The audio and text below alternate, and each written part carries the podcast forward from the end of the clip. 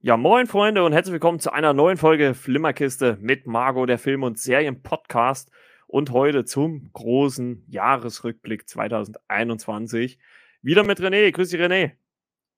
Grüße dich, Marco. Und äh, an dieser Stelle natürlich auch erstmal äh, Danke an alle Hörer und Hörerinnen da draußen, die jetzt äh, ja Woche für Woche ähm, ja, den Podcast hier eingeschaltet haben. Es war ein sehr, sehr erfolgreiches Jahr. Dafür äh, erst nochmal Danke an euch. Ohne euch wäre das nicht möglich. Und natürlich an dieser Stelle auch nochmal ein Dank an René und auch Timo, der heute leider nicht mit dabei sein kann. Aber äh, an euch beide nochmal ein großes Dankeschön. Ähm, das hat dem Podcast ähm, hier nochmal einen großen Push gegeben im Jahr 2021. Und ja, ich hoffe und denke, dass wir da auch 2022 munter und äh, gestärkt weitermachen können, wollen, dürfen, sollen. Und äh, wie gesagt, dafür nochmal ein großes Danke. Und danke dafür, René, dass du auch wieder heute am Start bist ähm, beim Jahresrückblick. Und äh, ja, was hast du so als letztes gesehen? Als letztes gesehen kann ich quasi sagen, was ich heute gesehen habe. Ich habe mir den Film Chaos Walking oder Walking mal genommen oh. mit Tom Holland. Also spielt er in einer nahen Zukunft. Also da ja. heißt er ja Todd äh, und trifft da die mysteriöse Viola von Daisy äh, Ridley, sprich, ich glaube, es richtig aus, auch aus Star Wars bekannt genau. die nach einer Bruchlandung auf dem fernen Planeten New World gestrandet sind. In Todds Heimatstadt Town sind alle Frauen verschwunden und die männlichen Bewohner stehen unter dem Einfluss des rätselhaften Lärm. Also alles, was sie denken, quasi, das hören alle anderen mit. Und das siehst du auch in dem Sinne, wenn sie denken, dass es dann visuell dann so ein bisschen veranschaulich, siehst dann so eine, ja, ich will nicht sagen, so Rauch, also Art Wolken, haben die das ein bisschen mhm. visualisiert, um das dann auch zu sehen. Äh, das ist auch eine seltsame Kraft, die alle Gedanken für jeden und jederzeit hörbar werden lässt, was ich gerade gesagt habe. Und ja, und dann kommt es dazu, dass dieses Mädchen dann halt gejagt wird, ne? Also der Todd, der will das Mädchen halt beschützen und wird dann gejagt von den anderen Bewohnern, weil ja Frauen als Feind gesehen werden. Ja, und so jagen sie doch durch die Lande und Todd versucht natürlich mehr herauszufinden, warum, weshalb und äh, wieso wollen sie sie jetzt äh, da eigentlich haben und was haben die alles vor. Und dann irgendwann ergreifen die Beine dann halt die Flucht, ne? So mal erstmal zur Rahmenhandlung. Was mhm, auch erstmal ja. eine Verfilmung ist, also das sollte schon mal verfilmt werden. Okay. Äh, Zemeckis, glaube ich, war dafür vorgesehen. Ich habe jetzt die Vornamen gewesen, äh, die noch vergessen, aber Zemeckis auf jeden Fall, dass der den immer machen sollte. Dann hat den aber Doug Liman dann halt übernommen. Mhm.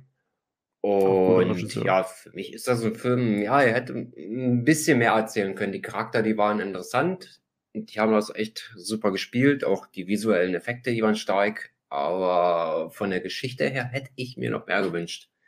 Okay. Aber wenn ich jetzt gelesen habe, ja, es gibt da auch noch mehr Teile. Es ist ein Dreiteiler, das Buch. Also es ist auch eine Buchreihe wenn man das vielleicht noch ein bisschen weitermacht und weiter verfilmt und sich davon nicht blenden lässt, dass der Film vielleicht nicht ganz so erfolgreich ist, dann findet man vielleicht noch die Quintessenz, aber wenn man jetzt den Film jetzt so allein für sich stehen lässt, ja, fühlt man sich zwar gut unterhalten, aber es fehlt irgendwo das gewisse Etwas, muss ich sagen.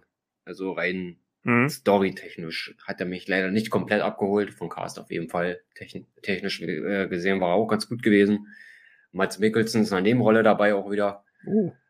Ähm, okay. Ja, wie gesagt, vom Cast ist es interessant. Äh, technischer Aspekt stimmt alles. Aber wie gesagt, von der Story her äh, fehlte ein bisschen was. Ist keine Vollenttäuschung, aber es reicht nicht zur kompletten Quintessenz. Okay. Von daher ja. ist er eine solide, gute Unterhaltung, wo ich sage, den kann man sich auf jeden Fall mal geben, wer so ein bisschen ja. auf Comic-artiges und Science-Fiction-mäßiges äh, Filmmaterial steht oder quasi so aus man sich den Film angucken. Ja. Äh, wegen den Darstellern denke ich auch sowieso. Die machen eben ohnehin ihre Sache super, weil gehen Tom Holland und äh, Daisy Ridley und Mats Mikkelsen, gegen die gibt's ja nichts. Und Nein, also das sind ja. Also man kann sich auf jeden Fall angucken, aber wie gesagt, storytechnisch da. Hängst ein klein bisschen jetzt, keine Vollkatastrophe, aber ja, man hätte mehr machen können, aber trotzdem habe ich mich unterhalten gefühlt. Hm. Also ist ja, kein gut. schlechter Film ich sag mal, Buchverfilmungen sind ja auch immer so eine Sache und ich meine mich zu erinnern, dass der, dass der Film oder die Produktion auch eine ziemliche ähm, Leidensgeschichte hinter sich hat. Da gab es wohl etliche Probleme und letzten Endes war es, glaube ich, auch ein Film, der stark von der, von der Pandemie auch, auch betroffen war. Also der sollte ja eigentlich auch im Kino laufen, ähm, ist dann, glaube ich, auch nur ins Streaming gekommen. Also ich glaube damals so dieses, ähm, dieses VIP-Streaming, also wenn man da hier, was weiß ich, 17, 18 Euro bezahlt, ähm, kann man den dann sehen. Es war da wahrscheinlich auch nicht förderlich für den Erfolg des Films. Aber äh, ich glaube letzten Endes äh, für die Studios wahrscheinlich dann noch so der halbe, halbe Schmerz. Aber ich, ich glaube ganz ehrlich, dass es da keine Fortsetzung geben wird, weil ähm, ja gut, Tom Holland ist ja eh auch so ein gefragter Schauspieler im Moment. Also ich glaube, der müsste ja dann auch erstmal die Zeit dafür finden. Also wird, glaube ich, schwierig werden, da nochmal eine Fortsetzung zu machen. Ja, da wurde ja schon vor der Pandemie äh, nochmal verschoben, ne? Wegen Nachdrehs, mhm. die sie dann angesetzt haben und dann genau, genau. der Pandemie, glaube ich, sind locker mindestens zweimal verschoben, würde ich meinen. Während der Pandemie. Das sollte einmal sollte im März kommen, dann ab ja. April, dann sollte der im Juni nochmal kommen. Ach, da sind wir dreimal verschoben. Also jetzt ja, das ist, ist, das also. ist natürlich gerade auch für so einen Film dann, dann wahrscheinlich auch nicht förderlich, wenn es dann zu oft äh, hin und her geschoben wird und dann letzten Endes in, bei einem Streamingdienst landet. Aber wenn du sagst, es ist zumindest durchschnittliche Kost, also das ist jetzt nicht grottenschlecht ist, das ist ja schon mal okay. Also ein Film, den man zumindest mal sehen kann. Ne? Also solide über den normalen Durchschnitt. Also, ja. ja. Also wenn ich ihn bewerten würde mit Noten, dann würde ich ihm, denke ich mal, eine 3 Plus geben. Ja, das äh, ist ja, doch ganz solide. Gemacht, echt wie eine 2 reicht. Ja, es ist, es ist halt gesunder. Ja, ist halt gesunder Durchschnitt, ne, sage ich jetzt mal. Ne? Ist jetzt nichts äh, komplett äh, desaströses, aber jetzt halt auch nicht äh, das Meisterwerk, ne? Ja, aber wie gesagt, wenn ihr da Interesse habt, guckt auf jeden Fall mal rein. Äh, ich denke mal, bei Prime oder sowas wird er mit Sicherheit schon verfügbar sein. Läuft aktuell auf Sky Cinema auf mehreren Kanälen. Läuft die nächsten Tage auch noch. Cinema Solar, Special, Action, also läuft er auf drei Kanälen. Also Sky Cinema holt da einiges raus jetzt in letzter Zeit. Hm. Äh, Sky Ticket ist natürlich abrufbar und Sky Go, ja, das sind da die zwei Dinger, genau. Wie, äh, Video on Demand, ne? Genau. Das eine ist direkt als Kunde abrufbar, das andere können äh, die abrufen für Sky Tickets, glaube ich, für die, die kein Abo haben, ne? So war das, glaube ich. Ja, genau, ja, genau. Aber kannst du so monatlich äh, buchen. Mache ich auch gelegentlich mal, wenn, wenn interessante Sachen kommen. Ähm, ja. Was habe ich als letztes gesehen? Ich habe äh, als letztes äh, gesehen von Netflix äh, äh Don't Look Up, ähm, der neue Adam McKay-Film mit äh, Leonardo DiCaprio und Jennifer Lawrence in der Hauptrolle. Ähm, ist genau am 24., also an Heiligabend bei Netflix online gekommen. Und ja, da geht es quasi darum, dass äh, die beiden quasi äh, Astronomen spielen, die herausfinden, dass ein äh, neun bis zehn Kilometer große Asteroid auf die Erde zurast. Und ja, die müssen dann in diesem Film quasi erklären, was da passiert, wie es dazu kommt. Und ja, müssen sich äh, gegen allerhand äh, Widrigkeiten äh, wehren, was unter anderem, ähm, ich sag mal so, das amerikanische TV-Wesen ist die das nicht, äh, die das äh, sehr lächelnd verkaufen wollen oder auch die ja nicht so ganz grazil handelnde äh, amerikanische Regierung. Ähm, ja, und äh, ja, man muss den beiden zugucken, wie sie es dann versuchen, äh, der Öffentlichkeit wirklich ja, gut beizubringen, was da passiert, weil dieser Asteroid äh, bedeutet quasi die totale Zerstörung äh, der Erde. Und ähm, ja, da gucken wir bei denen zu. Ähm, ist so ein bisschen Komödie. Boah, aber ich muss sagen, da hat für mich nicht jeder, nicht jeder Gag gezündet. Also äh, es gab so die, den einen oder anderen Wortwitz, wo ich sagen musste, hm, ähm, kleiner Schmunzler. Ähm, aber so richtig gecatcht hat er mich halt wirklich nicht. Also, wen ich wirklich sehr gut fand, war äh, äh, Leonardo DiCaprio in seiner Rolle. Also, der hat das wirklich äh, exzellent gespielt. Ähm, Jennifer Lawrence war zwar, wie ich hatte ich, hatte ich so den Eindruck, war zwar über den kompletten Film präsent, aber war doch irgendwie ab einem gewissen Punkt dann doch schon reduziert. Also sie, sie wurde dann so ein bisschen aus zumindest den offensichtlichen Spiel so ein bisschen rausgenommen. Ähm, ohne das Ende jetzt zu spoilern des Films, äh, muss ich sagen, kam das sehr unerwartet. Also ich hätte, hätte gedacht, dass es da äh, ein anderes Ende gibt, aber okay. Ähm, also das muss man Adam McKay dann in, in diesem Fall äh, mal lassen. Also damit habe ich nicht gerechnet. Ähm, und ich würde dennoch sagen, auch wenn er jetzt für mich jetzt nicht so gänzlich überzeugend war, glaube ich, mit einer der besten äh, Netflix-Filme, die Netflix jetzt im, im Jahr 2021 äh, veröffentlicht hat. Ich würde sogar, und ich glaube, da wird, werden wahrscheinlich auch einige mir zustimmen, würde auch sagen, auf jeden Fall auch besser wie Red Notice. Unterhaltsamer wie Red Notice, äh, was das angeht. Ähm, wenn man halt sich auf die Prämisse natürlich einlässt. Und ja, ein toller Cast, also muss man schon mal sagen. Also Schauspieler wirklich top. Äh, bisschen breiter gefächert als nur Jennifer Lawrence und Leonardo DiCaprio. Ne? ja, Mer äh, Meryl Streep, äh, uh. Jonah Hill ah, ähm, sind mit am Start. Also wirklich äh, sehr, sehr namhafter Cast. Also die auch, auch, die darf nicht fehlen, die geht immer.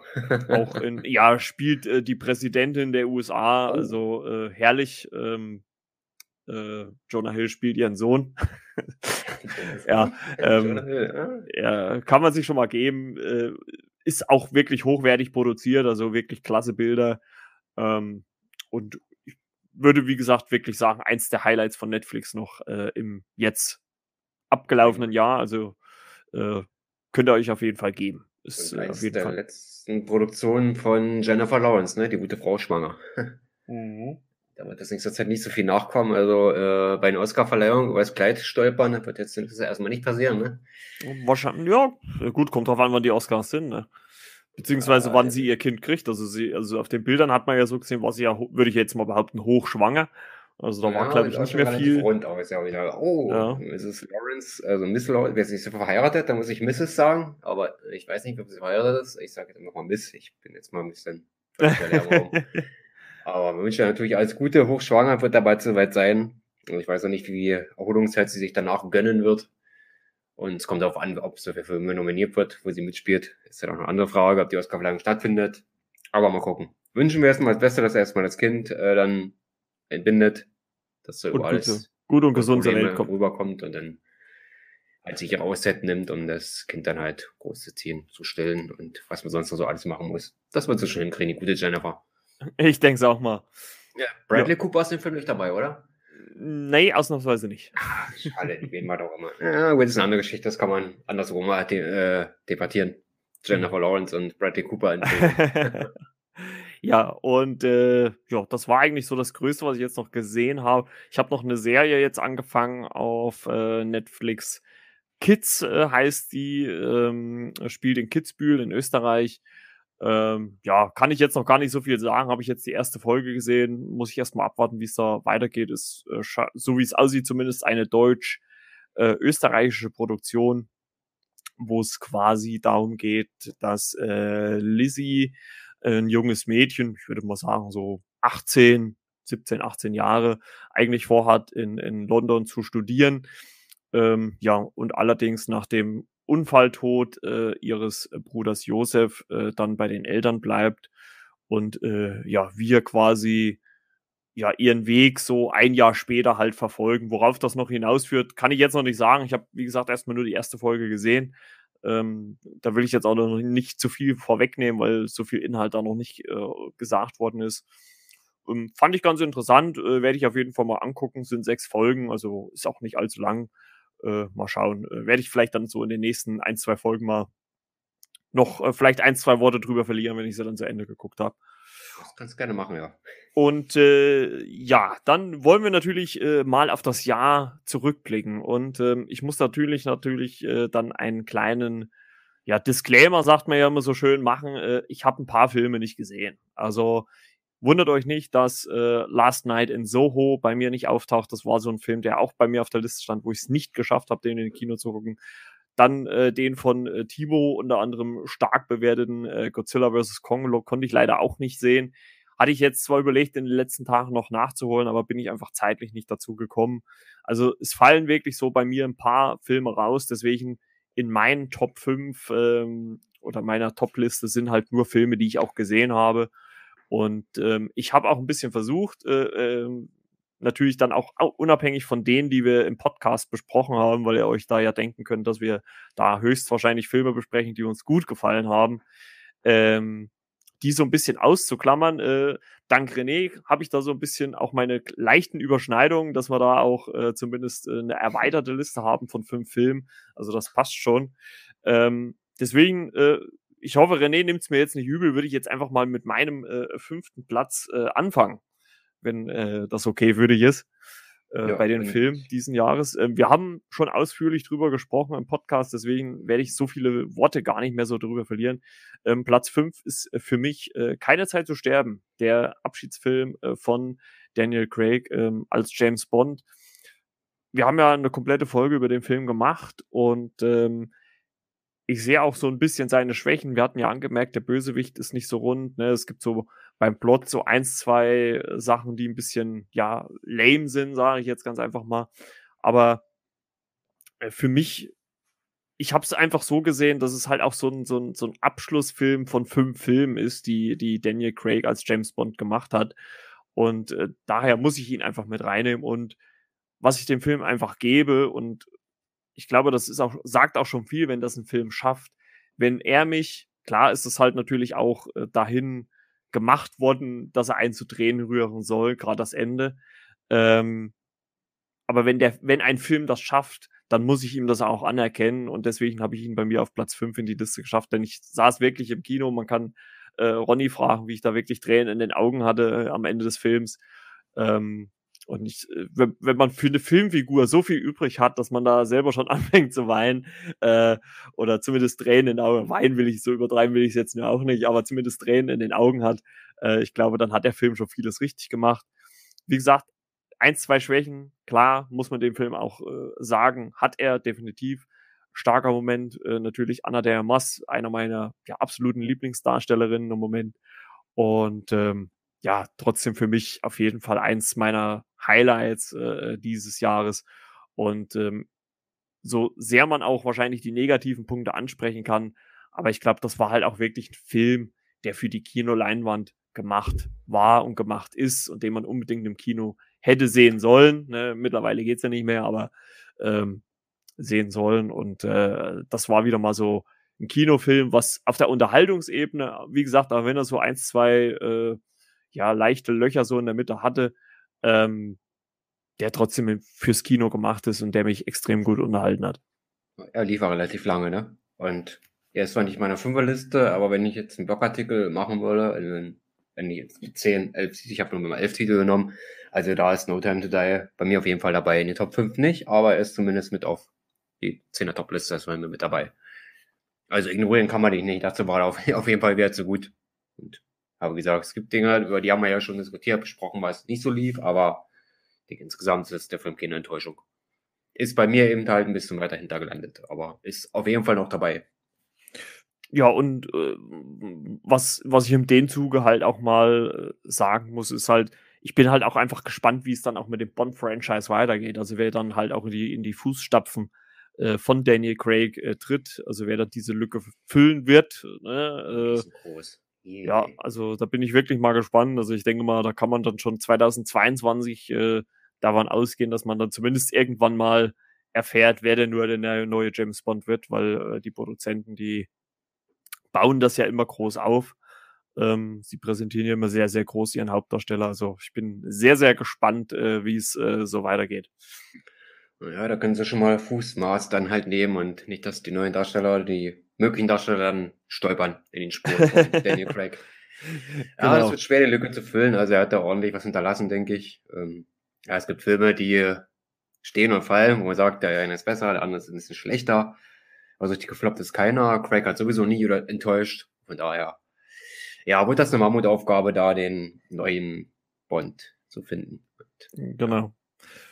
Ja, René, dann dein Platz 5. Oder Platz 5. Ähm, wie machen wir das mit den Serien hinten ran oder äh, Filme, die Serien machen wir dann, tauschen? Die machen wir danach dann, ja. Okay, so machen wir das. Und tatsächlich war die fünf von mir ein Klassiker, Outsiders von 1983, wir haben den schon mal besprochen und der war noch mal im Kino und ja, ich musste ihn reinnehmen in die Liste, ist in meiner Top 5 gelandet. Ist eine Buchverfilmung von Susan Hinton, wo die zwei Clans in Oklahoma aufeinandertreffen. Also, ähm, jetzt war ich die schon Namen, wer aber jetzt von den Revisierenden denkt, ja, die Greasers, genau, das waren ja was in die Armviertel. Und da waren ja die Socials, die, die Reichen. Und ja, die sind dann, dann waren wir aufeinander getroffen, haben da gegeneinander gekämpft. ja, dann gibt es das eine Ereignis, was dann irgendwann passiert, ähm, wo man sagt, hm, kann das jetzt eigentlich so weitergehen und haben die jetzt überhaupt eine Chance, sich da rehabilitieren zu können? Wo ich sage, aber den Film haben wir besprochen, der Outsiders, ne? Den hatte ich, glaube bei irgendeiner Folge, wo ich meine, habe ich den mit angebracht. Ja, du, du wir, haben, wir hatten mal äh, etliche Minuten drüber gesprochen, ja, ist richtig. Ja. Und diese rivalisierenden Gangster und aufeinandertreffen, ne? Und, und sagen, ja, die haben eben keine Chance, werden so oder so immer verlieren und sind stigmatisiert. Und dann überschlagen sich dann halt die Ereignisse, die dann alles halt auf den Kopf stellen und ohne dazu viel zu verraten. Also will ich jetzt gar nicht weiter verraten. Also da würde ich ins Herz legen, sich den Film anzusehen. Und auch neu remastered. Also kommt nochmal ins Kino, es wird auch nochmal neue Blu-ray rauskommen oder ist inzwischen rausgekommen. Meines Erachtens ist der Film auch bei Prime verfügbar. Das Buch gibt es auch im Handel, äh, The Outsiders oder Die Outsider, hier im Deutschen. Warum man das alles immer so umbenennen muss, verstehe ich nicht. naja, Aber wer die Literatur mag oder auch Jugendliteratur als Erwachsener, wer das interessant findet, wird das Buch von Susan A. Hinton äh, sich auf Bellafel immer nehmen. Ist auf jeden Fall interessant zu lesen. Ist nicht ganz so lang, etwas über 280 Seiten, glaube ich liest sich unheimlich gut weg und wenn man es zu Ende gelesen hat, will man es nochmal lesen und äh, der Film ist auch unheimlich stark äh, von Francis Ford Coppola. Ich glaube, jeder kennt ihn, hat er damals 70er, 80er Jahre eine Reihe von guten Filmen gemacht, ne? Der Pate, Apocalypse Now oder Apokalypse Now, ich weiß jetzt gar nicht, wie man es genau ausspricht. Äh, da waren seine bekanntesten und The Outsiders gehört quasi so dazu. Mhm. Und ja, ist für mich auf die Nummer 5 gelandet. Ich habe mir tatsächlich noch mal im Kino angeguckt. Und das war das erste Mal, dass er in den Neubundesländern quasi gelaufen ist. Ich habe das oh. scherzhaft äh, die Kontrolle gemacht und gesagt, naja, jetzt hat es der Film doch nochmal geschafft, hier im Osten zu laufen, ne? Weil ich habe da vorher mal so verglichen in, äh, in den Altbundesländern früher, also 83 war ja noch äh, geteiltes Deutschland, ne? Und tatsächlich lief er bei uns in den Kinos hier nicht in Ostdeutschland und dann war das quasi auch nochmal Premiere, so viele Jahre danach. 83, 2021, ach Gott, sind das Jahre. äh, 40 Jahre fast, ne? 38, uiuiui, ganz schön lange Zeit. Wenn ich jetzt nicht berechnet habe, mehr als 30 Jahre. Ähm, ja, nee, war auf jeden Fall ein Erlebnis, den Film nochmal zu sehen, dass die den remastered haben, dass sich da so sehr Mühe geben. Es kam ja damals eine zerstückelte Version damals in die Kinos, wo die Fans enttäuscht waren. Und in Amerika, da gab es doch eine Schule, weiß ich gar nicht, welche das jetzt genau war, die hat sich dafür eingesetzt, Schüler, also die haben an den Regisseur quasi geschrieben, dass die halt nicht zufrieden sind und haben halt nach einer volleren Version verlangt, also den Director's Cut, wenn man so will. Und ja, dann hat Coppola dann halt die entsprechende Fassung angefertigt und die kam halt dann auch mega an.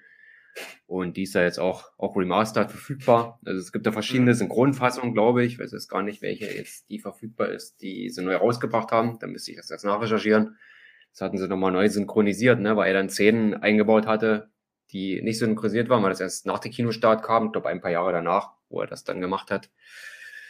Und jetzt ist der Film quasi auch in komplett deutscher Fassung verfügbar, wie gesagt, nochmal neu synchronisiert, damit sie halt auch die Szenen im deutschen Ton haben, die Coppola damals quasi nachgereicht hat oder nachgearbeitet hatte. Ja. Weil ich ja. habe nur die Version zu stehen, die Blu-ray, ich glaube, die hatte ich mir, glaube vor acht, sieben Jahren, vor sieben Jahren circa gekauft. Und die Szenen, die er damit eingebaut hatte, die waren dann halt auf Englisch und Deutsch untertitelt, ne? Die waren auch nicht komplett synchronisiert. Ah, okay. Und die Fassung bekommt man jetzt halt auch als komplett neu synchronisierte Fassung zu kaufen, digital überarbeitet. Ich glaube auch in 4K haben sie den remastered. Also haben sich Klassiker und auch richtig schön aufgewertet. Schön. Und ja, ich sag mal, Coppola geht immer, gerade die Älteren. Finde find ich, äh, find ich wirklich sehr löblich. Also überhaupt muss ich ja sagen, dass ich eigentlich, auch wenn man heutzutage natürlich viel mehr auf Streaming geht, eigentlich ein großer Fan davon bin, ähm, physische Datenträger noch zu haben. Also äh, Blu-rays und, und, und auch äh, äh, DVDs und da äh, gab es ja auch jetzt äh, in, Vergangen in der, ich glaube in der vergangenen Woche habe ich den Artikel gelesen, haben sich auch diverse äh, Regisseure, die mit Netflix zusammenarbeiten, dazu äh, geäußert und gesagt, ja, dass Netflix doch mal drauf bauen könnte, äh, ja, gewisse Sachen, jetzt natürlich wahrscheinlich nicht alles, äh, äh aber zumindest gewisse Sachen auch äh, als Blu-ray oder DVD zu releasen, äh, um halt auch ein bisschen mehr ja, den, den Kunden Sachen zugänglich zu machen. Ne? Und äh, das fände ich eigentlich eine ganz guten, äh, gute Idee. Also gerade so große Klassiker-Serien wie ich sage jetzt einfach mal Stranger Things, sind ja eigentlich prädestiniert dafür, auch auf Blu-ray oder so zu erscheinen. Ne? Oder halt auch wirklich die Highlight-Filme. Ne? Also wenn man jetzt Don't Look Up zum Beispiel, das wäre ja nur ein Film, den man wirklich auf, auf Disc auch rausbringen kann. Also das finde ich schon äh, ganz gut, wenn man das machen würde.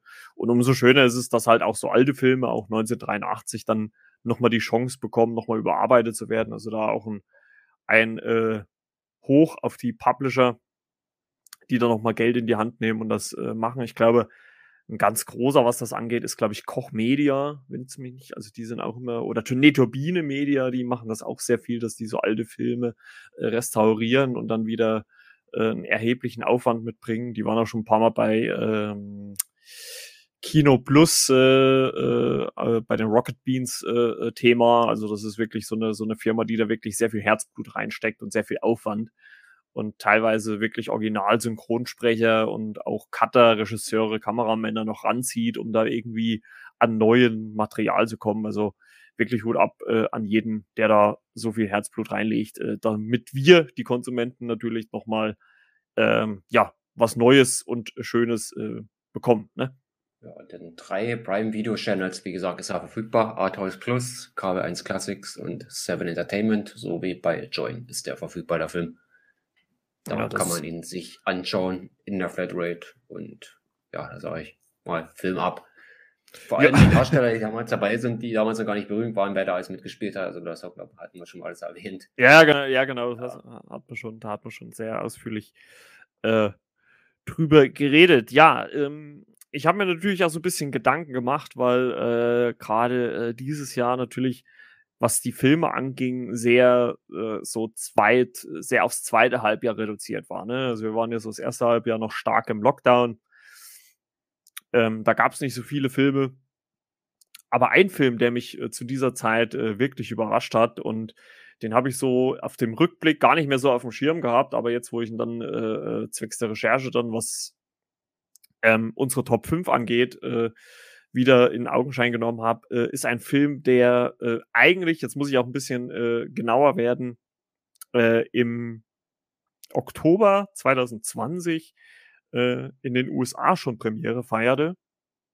Allerdings bei uns keinen äh, Kinostart bekommen hat und bei uns dann erst am 14. April äh, 2021 auf Netflix äh, veröffentlicht wurde, ist der Film äh, Love and Monsters vom Regisseur Michael Matthews, äh, wo es quasi darum geht, äh, da sind wir auch schon wieder so ein bisschen thematisch bei Don't Look Up, ähm, mhm. nachdem ein äh, Asteroid auf die Erde zufliegt und er mit äh, Raketen abgeschossen wird, äh, mutieren auf einmal die ganzen äh, Kaltblüter auf der Erde zu riesigen Wesen. Also es gibt dann so riesige Schnecken, Käfer, äh, Fliegen, Bienen äh, und so weiter und so fort. Und ähm, in dieser, ja, dann postapokalyptischen Welt ähm, gibt es einen jungen Mann, äh, Joel, gespielt von äh, Dylan O'Brien, den kennt man ja aus der äh, Maze Runner-Reihe. Ja, ähm, ähm, der dort äh, ja in so einer Kolonie unter Tage lebt, also um sich halt vor diesen riesen äh, Kaltblütern halt zu schützen. Ähm, aber seine Freundin Amy über Funk eines Tages wieder äh, ja Kontakt aufbauen kann, die aber ironischerweise natürlich auf der komplett anderen Seite der USA jetzt ist und äh, er beschließt, um sie endlich wiederzusehen, äh, ja, die, den gefährlichen Weg äh, durch diese apokalyptische Welt und äh, ja, bekommt dann auch relativ schnell Bekleidung äh, von einem Hund. Und äh, ja, wir begleiten ihn quasi auf dem Weg zu seiner Freundin. Und das war wirklich so ein Film, der kam für mich so ein bisschen aus dem Nichts. Ähm, ist auch ursprünglich von Paramount, wie gesagt, fürs Kino produziert worden. Aufgrund der Pandemie hat man dann gesagt, okay, er kommt zu Netflix. Ähm, ist eigentlich, wenn man so wenn man es richtig genau nimmt, so eine Art Coming-of-Age-Geschichte, äh, wo aus einem ja, Jungen ein Mann wird, kann man ja so sagen, und äh, er dann auch äh, ja seine große Liebe halt dann endlich finden will oder oder mit ihr zusammen sein will und dafür ja alle möglichen Widerke Widrigkeiten äh, strotzt. War wirklich ein sehr schöner Film, hat mir wirklich sehr, sehr gut gefallen. Es gibt auch äh, einen kleinen Gastauftritt äh, von äh, Michael Rooker. Ähm, den kennen wir ja aus Guardians of the Galaxy 1 und 2. Ähm, sehr schön unterhaltsam, hat auch sogar einen Oscar äh, bekommen äh, für die besten äh, Spezialeffekte, was die äh, quasi übergroßen äh, Kaltblüter angeht, weil die wirklich, also sehr gut animiert sind. Also die sehen wirklich sehr, sehr gut aus und auch nicht zu gefährlich. Also klar, wenn so ein Tausendfüßler in Übergröße auf einen zukommt, denkt man schon erst ho, ho, ho. Aber ähm, sie haben dann doch in irgendeiner Art und Weise auch ein bisschen sowas Schelmisches irgendwie, so eine Art und Weise. Also es macht die irgendwie, ist auch irgendwie lustig, denen so bei, dabei zuzugucken, was sie so machen, wenn zum Beispiel so eine, so eine Riesenschnecke äh, durch den Wald pflügt und so hinter ihr äh, einfach oder sie einfach so die ganzen Bäume so mit ihren äh, Schleim da so umdrückt und da einfach so drüber flitscht. Das sieht ja irgendwie lustig aus. Ähm, war ein sehr schöner Film. Ähm, hat mich sehr gut unterhalten. Ist immer noch auf Netflix natürlich verfügbar. Ähm, also schau da mal rein. Und äh, war für mich eins so der kleineren, größeren Highlights im Frühjahr, als man noch nicht im ja, ins Kino kommen konnte. Und deswegen, äh, um halt, wie gesagt, auch so diese Top-5-Liste ein bisschen zu erweitern, äh, neben den ganz großen Blockbustern natürlich äh, nochmal so eine Empfehlung von meiner Seite, äh, Love and Monsters. Guckt auf jeden Fall rein, ein sehr guter Film. Und was man auch sagen muss, er spielt natürlich auch so ein bisschen, äh, gerade in der Zeit mit Lockdown und so weiter, hat er natürlich sehr mit unseren ja, aktuellen äh, damals äh, ja, Ereignissen gespielt. Natürlich ein bisschen auf andere Art und Weise, aber äh, es gab schon einige Parallelen, wo man so gedacht hat, ach Mensch, äh, der hat ja eine ähnliche Situation wie wir. Ähm, aber fand ich ganz unterhaltsam. Also guckt auf jeden Fall mal rein. Klingt spannend. Ja, äh, ist auch gut. Jo, äh, René, dann äh, dein äh, zweiter Pick. In oh, da ich mich schwer getan hätte den auch locker auf einsetzen können. Also bei vier äh, steht bei mir Dune. Ah, okay, da musst du jetzt solo reden, den habe ich nicht gesehen. Den hast du nicht gesehen? Nein. Das ist ein Scherz, oder? Äh, na gut, da versuche ich es einfach mal. Ne? Ähm, also es geht auf den. Hm, jetzt muss ich ein bisschen drum reden. Jetzt, ich habe gedacht, du hast den auch gesehen. Ähm, Nee, also ich, ich, kann, ich kann ja auch kurz sagen, warum. Ich glaube, das habe ich auch im Podcast gesagt. Ich war schon kein Fan vom Original. Und äh, deswegen habe ich den auch damals im, im Kino äh, geskippt. Äh, ich hatte gestern erst äh, die äh, Diskussion mit jemandem und äh, da habe ich gesagt, ja, ich, irgendwann werde ich den garantiert mal nachholen, aber äh, Stand jetzt äh, steht er nicht ganz oben auf meiner Liste. Wenn er vielleicht irgendwann mal, ich sage ganz einfach mal, in der Prime-Mitgliedschaft mit drin ist, werde ich mir gleich mal angucken. Aber ähm, aus meiner Sicht würde ich jetzt im Moment zumindest kein Geld dafür ausgeben. Auch wenn ich natürlich, ich habe ja die ganzen Nachrichten drumherum gelesen. Einer der besten Filme, wenn nicht sogar der beste Film des Jahres. Also äh, mich hätte es jetzt auch gewundert, wenn er nicht bei dir aufgetaucht wäre in der Liste. Ähm, das, das, das, hätte mich schon sehr gewundert. Und ich glaube, wenn, wenn Timo hier mit dabei gewesen wäre heute, wäre definitiv auf der Eins oder zumindest sehr weit oben gewesen. Ähm, deswegen, äh, ähm, aber so inhaltlich äh, musst du jetzt erstmal selber drüber reden, weil ich habe ihn leider nicht gesehen. Eines vorweg, du hast die Möglichkeit dazu, er ist bei Sky verfügbar seit 26.12. und ich werde den nächsten Tag auch noch ein bisschen bewerben. Und ja, ich habe mal schon meine Kritik aufgeschlagen, um mal zu gucken, was eigentlich so geht, die Rahmenhandlung. Mhm. Also wir befinden uns in einer fernen Zukunft der Menschen und im Jahr 10.191, also sehr Oi. weit voraus in Zukunft. Im zentralen Geschehen steht der Wüstenplanet ähm, Arrakis, also der Dune-Planet, um den es da geht oh Gott, sind richtig ausgesprochen, beinahe hätte ich jetzt einen Versprecher gehabt, welcher von äh, Herzog, Leto, Adredes verwaltet wird. Hier befindet sich die Quelle der Substanz Weiß, auch Melange genannt, die im gewissen Sinne eine Droge ist und dafür sorgen kann, nicht nur das menschliche Leben zu verlängern, sondern auch übermenschliche Gedankengänge verleiht und die leichtere Navigation durch das Universum ermöglicht. Mhm. In diesem also im zentralen Geschehen äh, steht da der Paul, das ist ja der Sohn, gespielt von äh, Timothy Chalamet, der von Träumen heimgesucht wird. Ja. Äh, die keine Zukunft vorauszusagen scheinen, aber in kurzen, aber prägnanten Szenen wird man in Kenntnis gesetzt, äh, dass dies, was dieses Urteil überhaupt bedeuten könnte und was da überhaupt noch alles so passieren könnte, um es jetzt überhaupt mal also generell so ein bisschen oberflächlich abzudecken. Ich will jetzt auch nicht zu viel verraten. Ich denke ja. mal, neben dir, bei denen viele noch nicht gesehen haben, also ich denke mal, ist vielleicht ein unterschätzter Film, wo ich sage, der hat vielleicht ein paar Kinozuschauer, also wenig gab im Kino, aber äh, aufgrund des Regisseurs, äh, Denis Villeneuve, spreche ich den richtig aus. Hm, ich glaube, äh, denke ich mal, ist der Film schon eine Augenweide, gerade visuell, was der gute Mann immer alles so macht. Ähm, ja, Blade äh, 2049, ne, hat auch gemacht. Unter anderem auch, ja. Weißt, mhm. wir werden Cast die haben, Timothy Chalamet, Rebecca Ferguson, Oscar Isaac, mhm. Jason Momoa, Dave Bautista, ah, Josh Brolin, Javier Bardem, Stellan ja, äh, Skarsgård, ja. äh, Zendaya haben wir auch mit dabei und ja, ich sage nicht, das war Rollenname, okay. Stellan ja. Skarsgård hätte jemand einen Rollenname-Torspieler vorgelesen, Gott, Glück gehabt. Und ja, der Film hat eine Länge von 155 Minuten und wirkt auch sehr poesiehaft, finde ich. Also als würde man ein Buch lesen. Also so fühlt sich das auch an, der Film. Und allein das Visuelle, das ist schon ein Augenschmaus. Also es ist eigentlich ein Film, der ist fürs Kino gemacht. Eigentlich solltet ihr euch alle da draußen eigentlich eine Leinwand ins Wohnzimmer stellen oder ähm, wie heißen die Dinger da zum Runterziehen, wo ich sage, äh, mit diesem ähm, nicht Projektor, sondern ja, der Heimkino quasi. Ich habe hab das, das Gerät vergessen. Äh, Beamer, jetzt habe ich es genau. Beamer, ja. Aber ich glaube, Projektor kann man auch sagen. Es ist ja. Stimmt. Müsste eigentlich dasselbe sein. Beamer, Projektor. Zieht eure breite weiße Wand nach unten und schaut euch den Film an, macht die Lichter aus und ja, ist auf jeden Fall fürs Große gedacht. Also eigentlich viel zu schade fürs Heimkino, wo man sagt, da kommt der nicht so zur Geltung. Also eigentlich schade, dass den viele im Kino nicht gesehen haben, aber ich empfehle an dieser Stelle, die sich mal Sky Ticket oder neue Kunde sind bei Sky, weil Sky Go ist ja verfügbar zum Stream. Wer kein Kunde ist bei Sky Ticket, ähm, kann man den Film streamen und ja, das sage ich mal feuerfrei.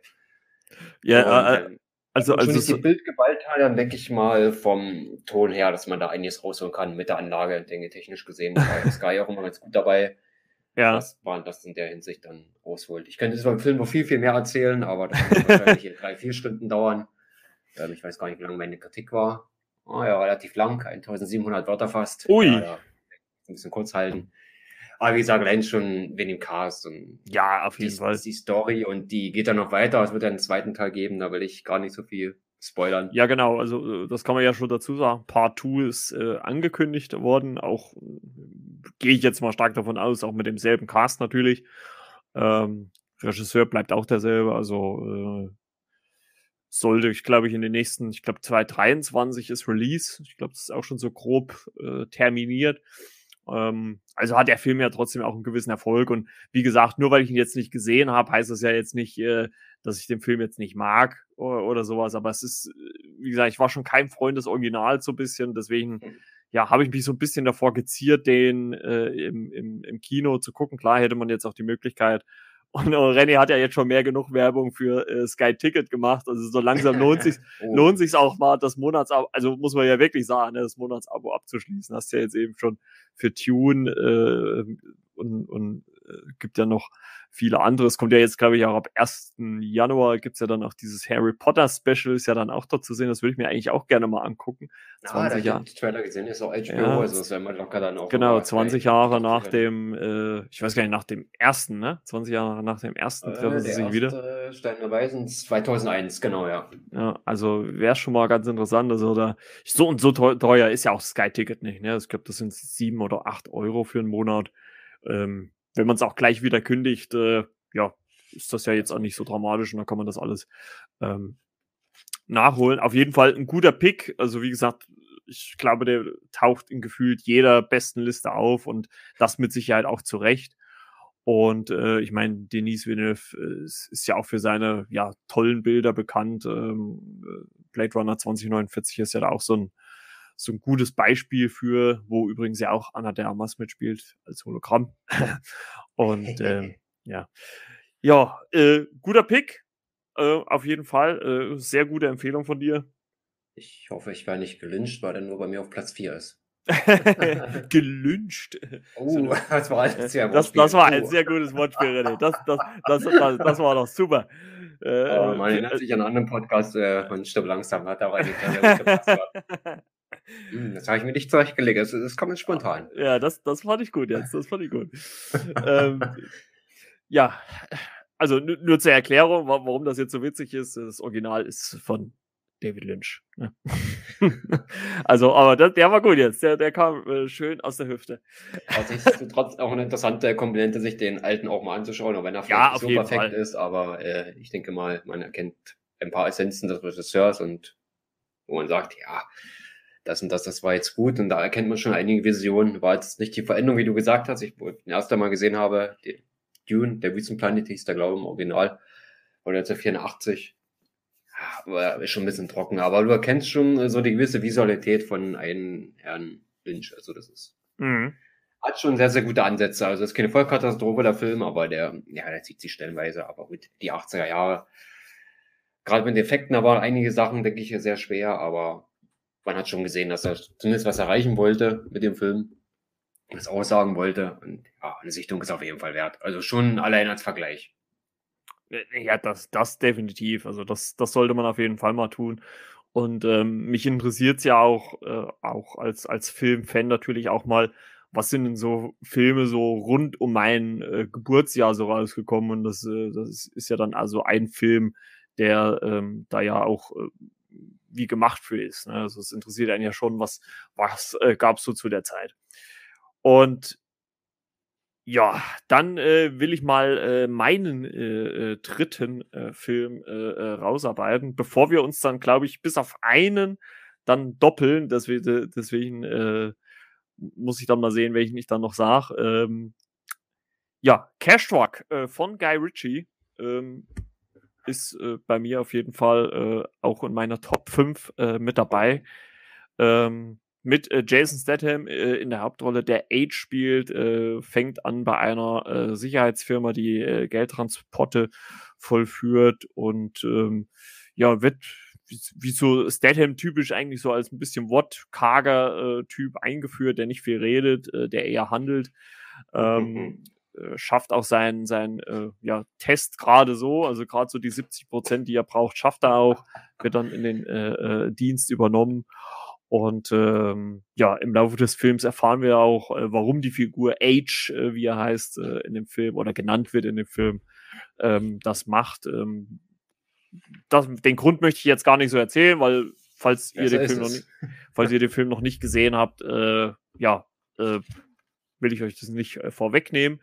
Ähm, der Film ist äh, in vier Kapitel unterteilt, ähm, fängt auch, also sehr, sehr stark an. Und was mir bei dem Film sehr, sehr gut gefallen hat, äh, ich habe es auch, glaube ich, kurz im Podcast erwähnt gehabt, ähm, ist, dass da mal wirklich lange Shots sind. Also wir haben es ja in den letzten Jahren ganz, ganz oft gehabt. Da hat, da hat ja damals äh, die Born-Reihe damit angefangen, äh, gefühlt äh, 1000 Schnitte pro 10 Sekunden zu machen. Und äh, dieser Film lässt wirklich mal lange laufen. Also es gibt gerade am Anfang äh, eine Szene aus einer Perspektive, die läuft bestimmt gefühlt zwei Minuten, drei Minuten am Stück, äh, bevor sie dann äh, abbricht ähm, und oder oder bevor dann die Szene wechselt. Und das finde ich schon mal gut, dass das halt auch mal wieder so ein so ein äh, Regisseur sich auch mal traut. Äh, Guy Ritchie mag ich sowieso sehr. Ähm, ist ja auch ein britischer Filmemacher, war ja auch mit äh, Madonna zusammen zum Beispiel. Oh ähm, hat äh, ja unter anderem die Sherlock Holmes Filme mit äh, Robert Downey Jr. gemacht, wo ja auch noch ein dritter Teil in der Schwebe ist. Also da hoffe ich auch mal, dass der noch kommt. Ähm, hat ja mit äh, Gentleman kurz vorher wieder so eine, so eine Gauner-Komödie abgeliefert. Hier bei Cash Truck geht alles ein bisschen ernster zur Sache. Ich finde, der Film war halt wirklich sehr, sehr intensiv. Gerade zum Ende hin wird er wirklich sehr intensiv. Geht, hat tolle Action-Szenen, jetzt nicht zu übertrieben, also sehr im äh, realistischen gehalten, hat mir wirklich sehr, sehr gut gefallen.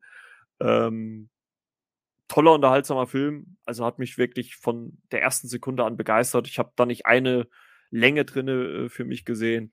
Und äh, umso mehr freut es mich natürlich auch, dass äh, äh Jason Statham und Guy Ritchie natürlich jetzt schon wieder äh, neuen Film für, für 2022 am Start haben. So Furniture, da, da haben wir ja auch schon kurz im Podcast äh, drüber gesprochen. Ähm, ja, gute Combo, äh, toller Film. Wer, wer auf Action steht, äh, guckt hier rein.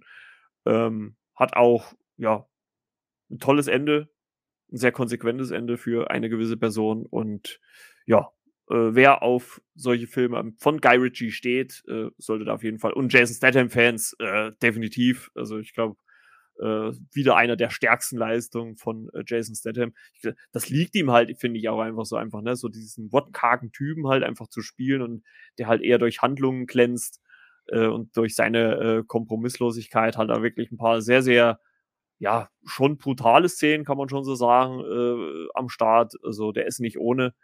Also mit euren Kindern würde ich es jetzt nicht unbedingt gucken.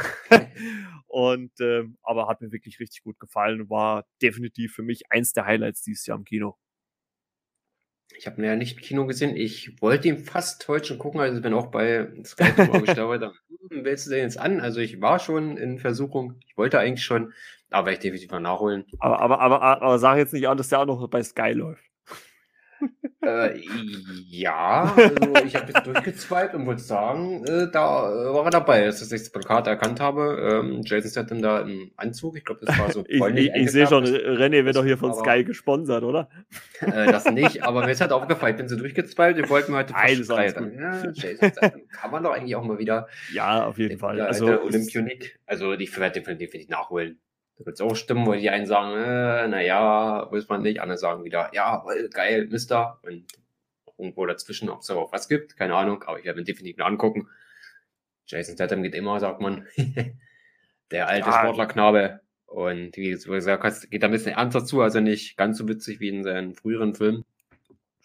Ja, es, glaub, es, es, es gibt vielleicht so. Einer der wenigen, wo ich sage, der ist auch ein bisschen ernster.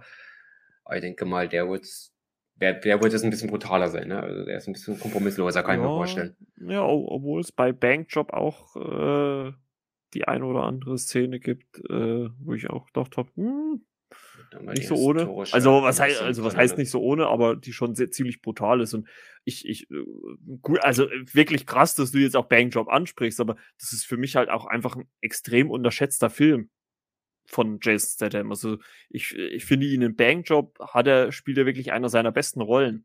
Also ja, finde ich, find ich auch, muss ich auch gerade mal so sagen. Ich habe zwar noch keine Kritik geschrieben, aber ich kann dir auf jeden Fall beipflichten. Dass das ja. ein Film ist, wo ich sage, den sollte man eigentlich mal rezensieren. In schriftlicher Form oder Podcast, wie auch immer. Da gibt's ja viele und, und, und, und, bin ich damals auch nur durch Zufall aufmerksam geworden. Der lief, ich hatte mir, glaube ich, irgendeine Blu-ray oder DVD geholt und da war der Trailer von diesem Film äh, im, im, quasi Vorlauf, äh, bevor das Menü dann kommt, drauf.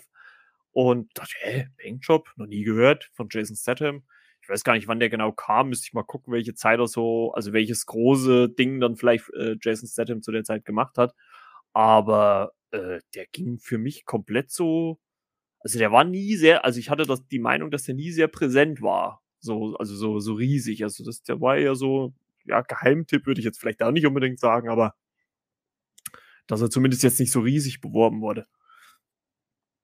Ja, gut, das kann man nachträglich machen. Ja. Als Klassiker. Er hat jetzt auch schon ein paar Jahre. Krieg, das kriegen wir bestimmt auch noch mal hin, den irgendwann mal zu besprechen. Also den habe ich auf jeden Fall hier da, den habe ich mir äh, gegönnt. Damals äh, hat äh, der gute Jeff Bezos äh, mir das zukommen lassen.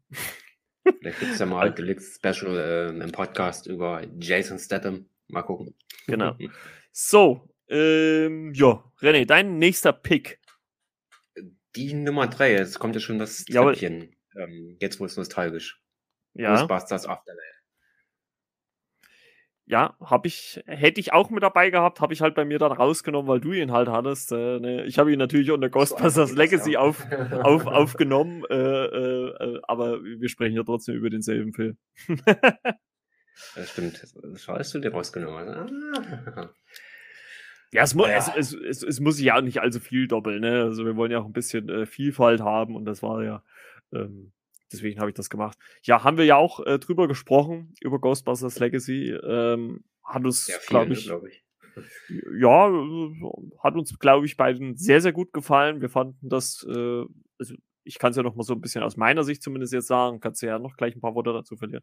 Ein sehr schöner Film, der sich äh, ja den Elementen aus dem Urfilmen, also Ghostbusters 1 und 2, den, den Damen-Abklapp, äh, ne, den soll ich ja nicht erwähnen, das hast du mir ja damals schon gesagt, ähm, äh, hat sich so den, an den Originalfilm bedient. Ähm, ich finde, er hat sehr schön, sehr natürlich eingearbeitet. Es, es, es hat für mich nie aufgesetzt gewirkt.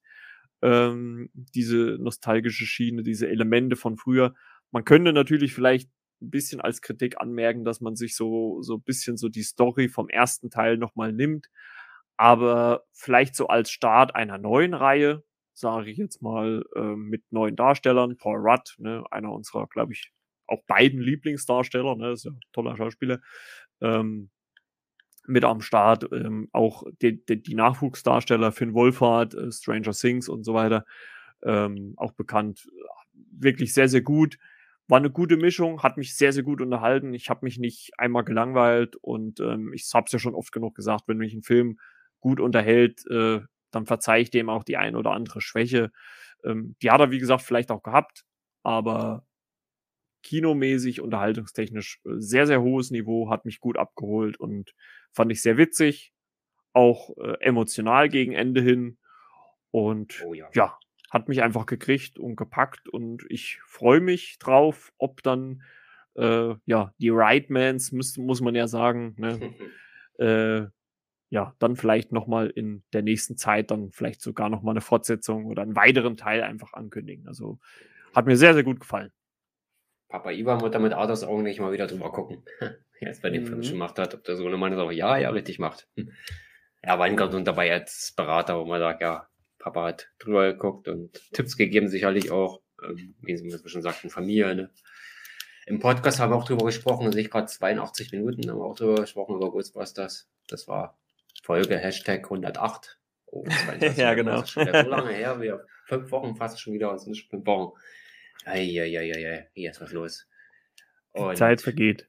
Ja, und es dauert auch noch ein bisschen, bis der Film rauskommt. Ich glaube, irgendwo zwischen März und Mai nächsten Jahres dann auf Blu-ray. Also es wird noch ein bisschen dauern, weil, wie gesagt, erst November angelaufen ist.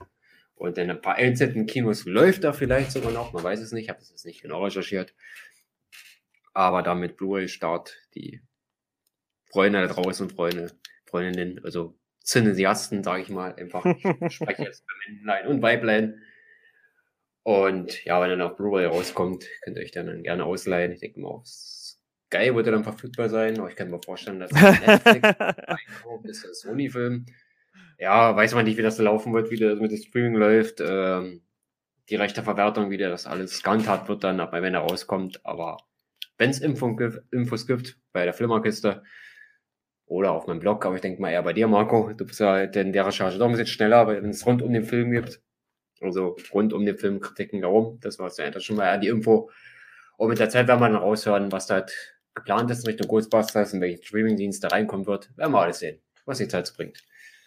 Genau. Also auf jeden Fall lo lohnt es sich, äh, auf jeden Fall den Film zu sehen. Und äh, wer ihn nicht im Kino gesehen hat, sollte ihn auf jeden Fall nachholen. Und gerade wer auch ähm, ja, die Original Ghostbusters Filme mag, äh, mit äh, Dan Aykroyd, Bill Murray, und so weiter und so fort, äh, sollte auf jeden Fall mal reingucken. Der wird äh, gerade im letzten Drittel sehr, sehr gut bedient, was das angeht.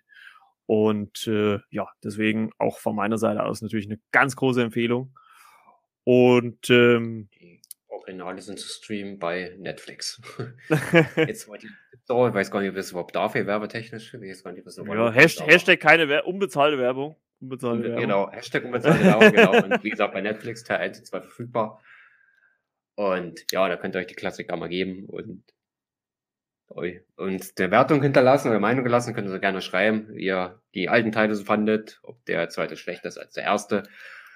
Und ob der jetzt der neue, also Afterlife oder Legacy auch genannt, den ersten ja, richtig aufgreift von damals, äh, wie gut euch gefallen hat, ob der so nostalgisch ist, ob das andere auch so sehen, könnt ihr auch gerne mal schreiben. Und das ist eure Meinung mitteilen, interessiert uns sehr, wie ihr den Film also gefunden habt oder andere Filme auch findet ja, nur mal sowas an der Stelle. mal zur Diskussion einladen, ne? Mal gucken, vielleicht passiert da was. Genau, genau, genau. Also meldet euch ruhig. Äh, E-Mail-Adresse flimmerkiste.yahoo.com oder natürlich über Instagram könnt ihr uns beide, äh, sowohl René, der zweite Blick, als auch die Flimmerkiste mit Margot natürlich direkt anschreiben und da auch mal Feedback dalassen.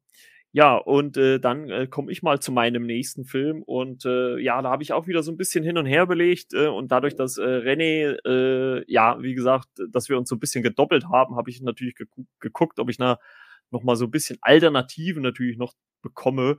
Und ähm, dann ist mir wieder so ein Film eingefallen, äh, den ich auch auf Netflix, äh, Hashtag keine Werbung, äh, gesehen habe. Ähm, und der auch ein, ja, noch so zartes äh, äh, Pandemieopfer wurde. aber äh, ähm, mich umso mehr erfreut hat, äh, war ein Animationsfilm, der ursprünglich äh, von Sony Pictures war, ähm, die Mitchells äh, gegen die Maschinen. Äh, äh, produziert äh, von äh, Phil äh, Lord und äh, Chris Miller. Die kennt man ja so von dem Lego Movies äh, Film. Ne? Also da sind die ja so als äh, Produzent. Also ich glaube, beim ersten haben sie Regie geführt, beim zweiten waren sie dann nur noch Produ Produzenten. Chris Miller würde ich sagen, genau. Und der war mir jetzt so ein bisschen gläubig hinter Stübchen oder so. Ich konnte den Namen jetzt nicht wegstecken, aber Chris Miller war mir geläufig. Ja, irgendwo schon mal gehört. Ja, jetzt weiß ich, wo ich ihn stecken kann. ja, und äh, in dem Film geht es quasi um äh, ein junges Mädchen namens äh, Katie Mitchell, die äh, Hobby-Filmemacherin ist und ja ihre Ausbildung an einer, ja, ich sag mal, Filmhochschule anfangen möchte. Und ähm, äh, auf der Reise dorthin kommt es allerdings zu dem Ausbruch einer äh, also es wird ein neues Handy äh, äh veröffentlicht und äh, was also es unterjocht quasi so die Weltbevölkerung, diese, diese, diese KI, ne, äh, die von diesem äh, Handy ausgeht. Und das passiert natürlich genau an dem Tag, als die Familie Mitchell äh, ja ihre Tochter halt zur Filmhochschule bringen will. Und äh, wir bekleiden quasi dann diese Familie, wie sie sich durch diese ja, Droidenwelt, äh, die von der KI quasi übernommen worden ist, ähm, äh, durchkämpfen muss. Äh, ein sehr, sehr, sehr lustiger, charmanter Film, ähm, der die Reise widerspiegelt. Gerade auch zum Beginn wird es auch ein bisschen tragisch, äh, oder was heißt tragisch in Anführungszeichen, äh, was so Beziehungen Vater-Tochter angeht, äh, wo ja beide denken, dass äh, der andere äh, irgendwie anders von einem denkt äh, und man doch im Laufe des Films dann erfährt, dass ja äh, äh Vater und Tochter dann doch ein Herz und eine Seele sind. Äh, sehr, sehr lustig, spielt viel mit äh, 2D äh, und 3D-Effekten, also wieder mal visuell von den Produzenten äh, herausragend. Also das waren auch die Macher, die halt hinter dem äh, Spider-Man äh, New Universe-Film stecken. Ähm, das merkt man dem Film auch wirklich an. Also der ist äh, visuell vor so vielen Ideen strotzt er nur so. Ähm, es macht wirklich irrsinnig Spaß, äh, ihn zuzugucken. Die Story, ja, kann man vielleicht sagen, okay, hat man in, in einer mhm. gewisser Art und Weise natürlich schon mal gesehen. Ähm, aber dennoch hat der Film so viel Herz. Gerade am Anfang gibt es so doch schon den einen oder anderen persönlichen Moment zwischen, zwischen der Familie, Vater, Tochter. Ähm, auch für die ganz Kleinen ist was, ist was dabei. Ein, ein äh, Hund, äh, so ein trolliger Mops, der dann äh, immer wieder eine, eine, seine Rolle bekommt und auch seinen Moment bekommt. Äh, äh, äh, für mich einer der besten, äh, gibt so einen Zeitlupen-Moment, wo, wo man ihn so mit aufgerissenem Maul sieht und wie so die, die Spucke aus ihm rausfliegt mhm. und er da irgendwas abschleckt und äh, sehr, sehr lustig. Also auch für die ganz Kleinen ist ja durchaus äh, etwas ähm, und immer noch natürlich auf Netflix zu finden. Ähm, hat mich wirklich sehr, sehr gut unterhalten. Äh, man muss natürlich ein bisschen immer so als Einschub sagen, es war halt im ersten Halbjahr, da gab es kein Kino, ne? die Kinos hatten alle zu. Aber äh, umso mehr war man froh, wenn man so einen Film ähm, ja, bekommen hat und auch die, Net äh, die Möglichkeit über Netflix bekommen hat, den zu sehen. Und ähm, gerade wie gesagt, auch diese, diese äh, Vater-Tochter-Thematik hat mich auch ein bisschen berührt, weil äh, gibt ja dann auch irgendwie immer mal, denkt man ja so auch an sein eigenes Verhältnis zu den Eltern, wie das so ist. Und ähm, wenn man dann so sieht, wie die beiden dann auch gerade gegen Ende miteinander interagieren, ist das wirklich sehr, sehr schön äh, mit anzusehen. Hat wirklich viel Humor, viel Herz ähm, und ist unterhaltungstechnisch auf einem sehr, sehr hohen Niveau. Also gerade auch wer was Lustiges will und genau das habe ich auch ehrlich gesagt im Frühjahr auch gebraucht, der äh, oder im ersten Halbjahr auch gebraucht und äh, der ist bei dem Film genau richtig. Der macht damit nichts verkehrt. Äh, seit April 21 auf Netflix verfügbar. Jawohl. man sich übergeben, ne? wer gut enthalten möchte. Also, also für zumindest schon mal sehr wichtig, sehr witzig. Also, sehr, also für Familien äh, oder auch wenn man jetzt hier äh, mit Kindern, äh, kann man den auf jeden Fall sehr, sehr gut gucken. Sehr, auch sehr, sehr niedliche Figuren. Also selbst die, die Droiden oder auch die KI, die dann übernommen wird, äh, ist dann wirklich sehr, sehr lustig dargestellt. Es gibt vielleicht einen so einen leicht düsteren Moment in so einem Einkaufsmarkt, als äh, ja so verschiedene Haushaltsgeräte dann von dieser KI übernommen werden. Ähm, aber halt äh, alles in einem Rahmen, wo ich sage, okay, äh, ab, ich würde jetzt mal behaupten, ab wann, wann fängt so ein Film an, ab sechs Jahre oder was, äh, denke ich mal, ist ja schon durchaus guckbar, weil so schlimm ist es jetzt. Ich habe auch gerade mal geguckt, offiziell Inhalt, äh, Altersfreigabe ist auch ab sechs Jahren, also kann man wirklich sehr gucken. Und wie gesagt, was da visuell abgefeuert wird, äh, ist wirklich phänomenal. Also äh, wer Spider-Man in New Universe gesehen hat, äh, weiß so ungefähr, was, auf was man sich da einstellen muss oder kann. Ähm, ja, würde es mich auch, also es würde mich ja wirklich freuen, wenn es da nochmal eine Fortsetzung geben würde, weil das könnte ich mir wirklich äh, sehr, sehr gut vorstellen. Ich habe ziemlich viele gesehen.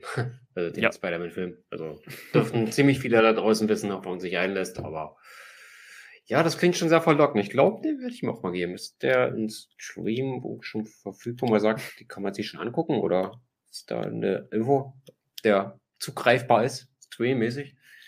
Ja, ja, auf Netflix. Netflix, hast du das gesagt? Oh, gut, dann ich Ja, ja, der ist auf Netflix immer noch verfügbar. Also den hat Netflix damals von Sony äh, eingekauft. Sollte eigentlich im Kino landen. Aufgrund von den geschlossenen Kinos hat man sich dazu entschlossen. Also ist auf Netflix im Abo mit inbegriffen. Ja, Sony und Netflix erscheint eine spezielle Freundschaft zu sein. Gerade äh, Sony-Produktionen wird man bei Netflix finden. so, René, dann äh, bitteschön. Der nächste Platz. Ah, Platz zwei habe ich nicht, ich habe äh, zwei Platz eins. Ich konnte Ja, da habe ich, hab ich mich schon gewundert, wo deine Liste gekommen ist. Äh, ja, ich, das muss einfach sein. Ich konnte da jetzt Bevorzugung gesagt, die kamen für mich beide auf Platz eins und ähm, nehme jetzt einfach den, der zuerst lief, also schon im März. Äh, Justice League, äh, den Snyder Cut oder Zack Snyders Justice League, wie auch immer, ist bei mir auf Platz eins geteilt mit einem anderen Film gelandet. Deshalb keine zwei diesmal. Und über den Film haben wir, glaube ich, auch gesprochen, ne? Oder ich meine. Da haben wir auch drüber gesprochen, ja. Stimmt. Wieso ist der auf meinem Blog nicht verlinkt? Oh, muss ich nachholen. Müsste im März irgendwann gewesen sein, ja. ja Im März oder Ende, Mitte, Ende März, ja. Ja, genau. Also, äh, ja, äh, Snyder Cut äh, äh, muss man natürlich ein bisschen Zeit mitbringen, geht äh, vier Stunden, ne? Ähm, ist ja auch auf Sky verfügbar. Genau. Das wär, ich glaube, das wird irgendwie in der Folge hier zum Running Gag, dass wir sagen, ah, ist auch auf Sky verfügbar, irgendwie so. ähm, ja, haben wir uns damals angeguckt, haben wir, glaube ich, verbunden, ist, glaube ich, den haben wir verbunden mit äh, einem Recap zu Falcon in the Winter Soldier. Da haben wir es, glaube ich, äh, so ein Double-Feature quasi gemacht. Genau, ähm, mit dem da, Timo, ne? Da müsste, genau, da müsste der mit inbegriffen sein. Ähm, da ging ja so ein bisschen auch dieses, dieses Wetteifern unter uns los, wer ihn denn zuerst zu Ende geguckt hat, die vier Stunden. Ähm, ich weiß gar nicht, wer es war. Äh, könnte ich gewesen sein? Nein. Ähm, ja, äh, toller Film. Auf jeden Fall eine bedeutende Steigerung im Gegensatz äh, zu dem Cut, den es ja von Joss Whedon gab. Äh, gut, muss man vielleicht auch ein bisschen als Einschub sagen. Könnte man vielleicht auch meinen, ja, kein Kunststück, wenn er doppelt so lang ist. Ne? Aber ich muss schon wirklich sagen, dass er geschafft hat, viele Sachen in einem anderen Licht darzustellen. Also allein schon die Wonder Woman-Figur ist im Snyder Cut gänzlich anders präsentiert als äh, in der Kinoversion.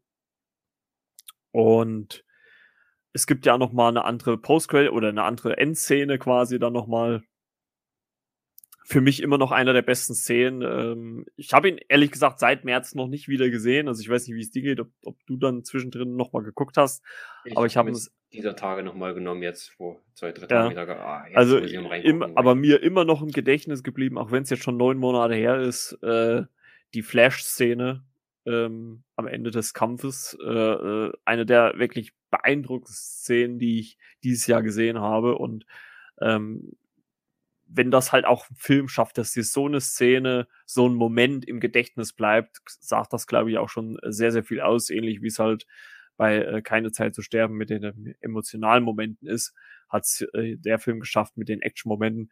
Ähm, ja, tolles Ding, dass äh, äh, Zack Snyder da seine, seine eigene Version endlich nochmal bekommen hat ähm, Gibt es ja, glaube ich, sogar auch als äh, Schwarz-Weiß-Edition äh, zu kaufen bei Amazon, wenn mich nicht alles äh, täuscht. Hashtag keine Werbung. Ähm, aber wirklich, aber wirklich toller Film, weil er wirklich gänzlich anders ist wie äh, wirklich die Kinoversion. Und das hätte ich nicht erwartet, dass er dann doch so viel anders ist und so viel besser ist vor allem auch. Ähm, und es war halt einfach krass halt auch zu sehen, wie sehr halt die Kinoversion abgeändert worden ist. Ob das nur vom Regisseur war, Joss Whedon oder, oder auf, auf, auf Geheiß des Studios, ähm, wissen wir nicht. Aber ich äh, gebe es Zack Snyder, ähm, dass er da wirklich ein sehr, sehr gutes Ding hingezimmert hat. Hat er, glaube ich, da nochmal 60, 70 Millionen extra bekommen, um da einige Szenen nachzudrehen. Also da wurde ja auch sehr, sehr viel Aufwand reingesteckt, um diesen Snyder Cut ähm, ja, zu bekommen. Und äh, ja, aus meiner Sicht gibt es da für mich nichts mehr dazu zu sagen. Ähm, weiß nicht, ob du noch ein paar Worte hast. Äh, jeder äh, Charakter hat seine gewisse Momente oder seine Hintergrundgeschichte auch, auch äh, der Victor Stone als Cyborg, der kommt viel mehr zur Geltung als in mhm. den Whedon Cut. Also da gibt es eine Menge, also viel, viel, viel, viel zu entdecken auch um Aquaman und sein Erbe, um den Dreizack, äh, so alles noch viel besser ausgearbeitet und tolle Nebenrollen haben in dem Film. Also Wahnsinn, was wir da alles zu sehen bekommen. Also, obwohl der Film äh, 4 zu 3 Format äh, gedreht wurde oder gezeigt wurde oder zu sehen ist, auch auf Sky, das denke ich mal, tut dem Film keinen Abbruch. Ach, geil ohne Ende. Also, ich weiß gar nicht, was ich dazu sagen soll. Ich muss dass ich nicht explodiere. den Film sollte man sich unbedingt mal geben, aber auch wenn man vielleicht Comic-Muffler ist, also Comic-Filme vielleicht nicht so mag, denke mal. Man sollte sich trotzdem ranwagen, weil der Film unheimlich viel zu erzählen hat, äh, vielschichtig ist, äh, gerade schon zu Beginn völlig anders als der Original-Cut, wo ich sage, boah, Gänsehaut. Nicht nur visuell, sondern auch auditiv eine Menge rausholt, ohne jetzt halt zu viel zu verraten. Mhm.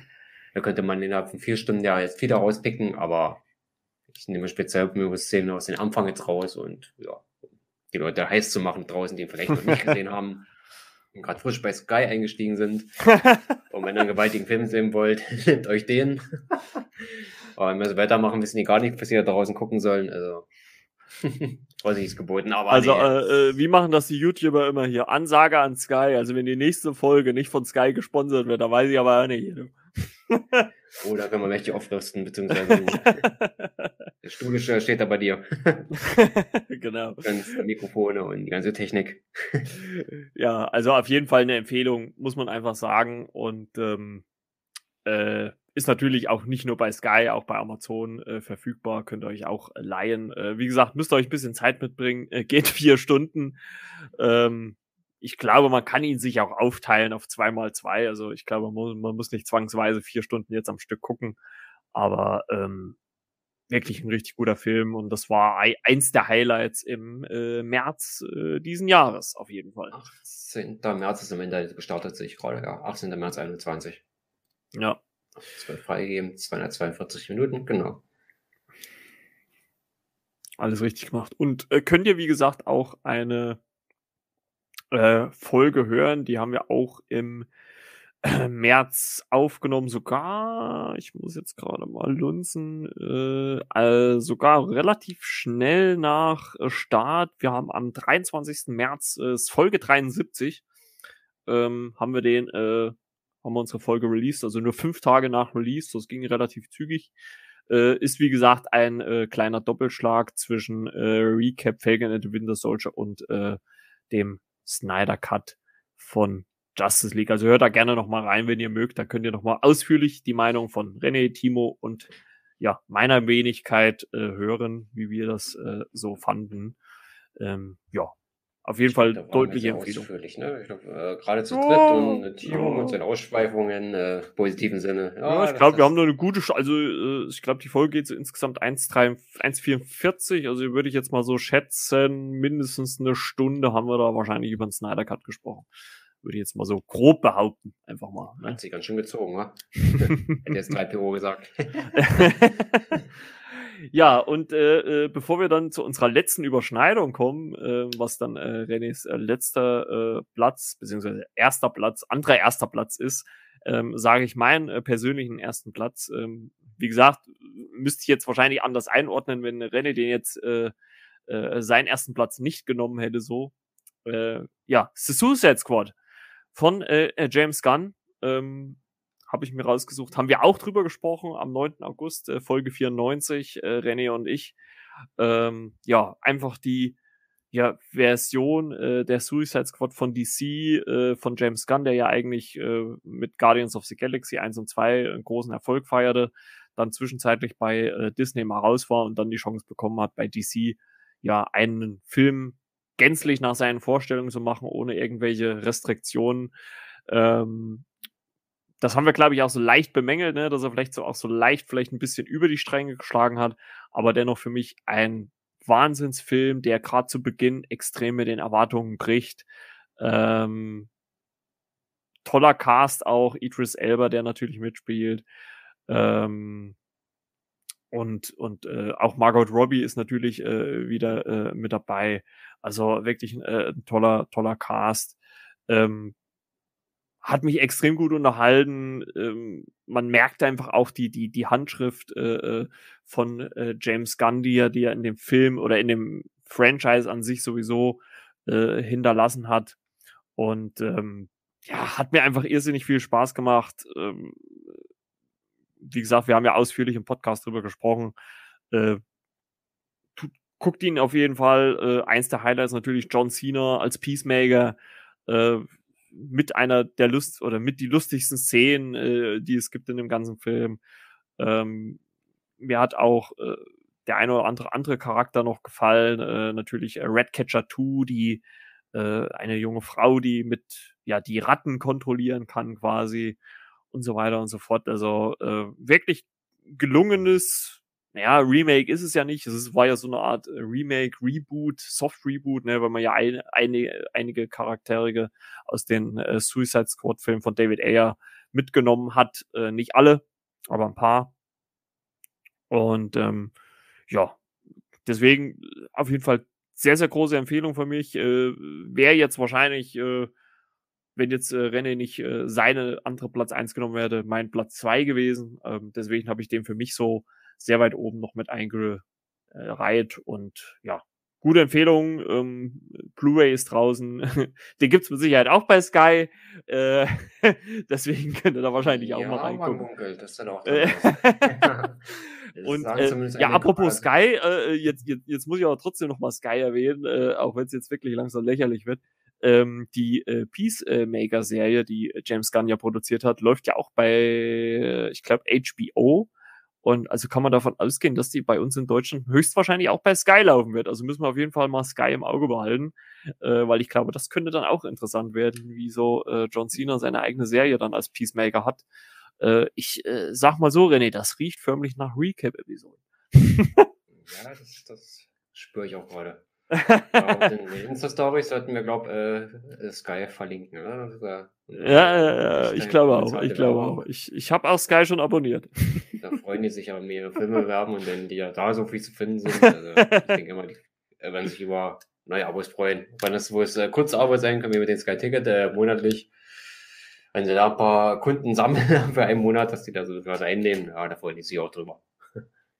Ja, auf jeden Wurde mal geschimpft und gemäkelt über Sky, was das Zeug hat, aber ich denke mal, die Filmauswahl, die ist phänomenal. Also große Auswahl. Ich wusste halt gar nicht, was ich gucken sollte.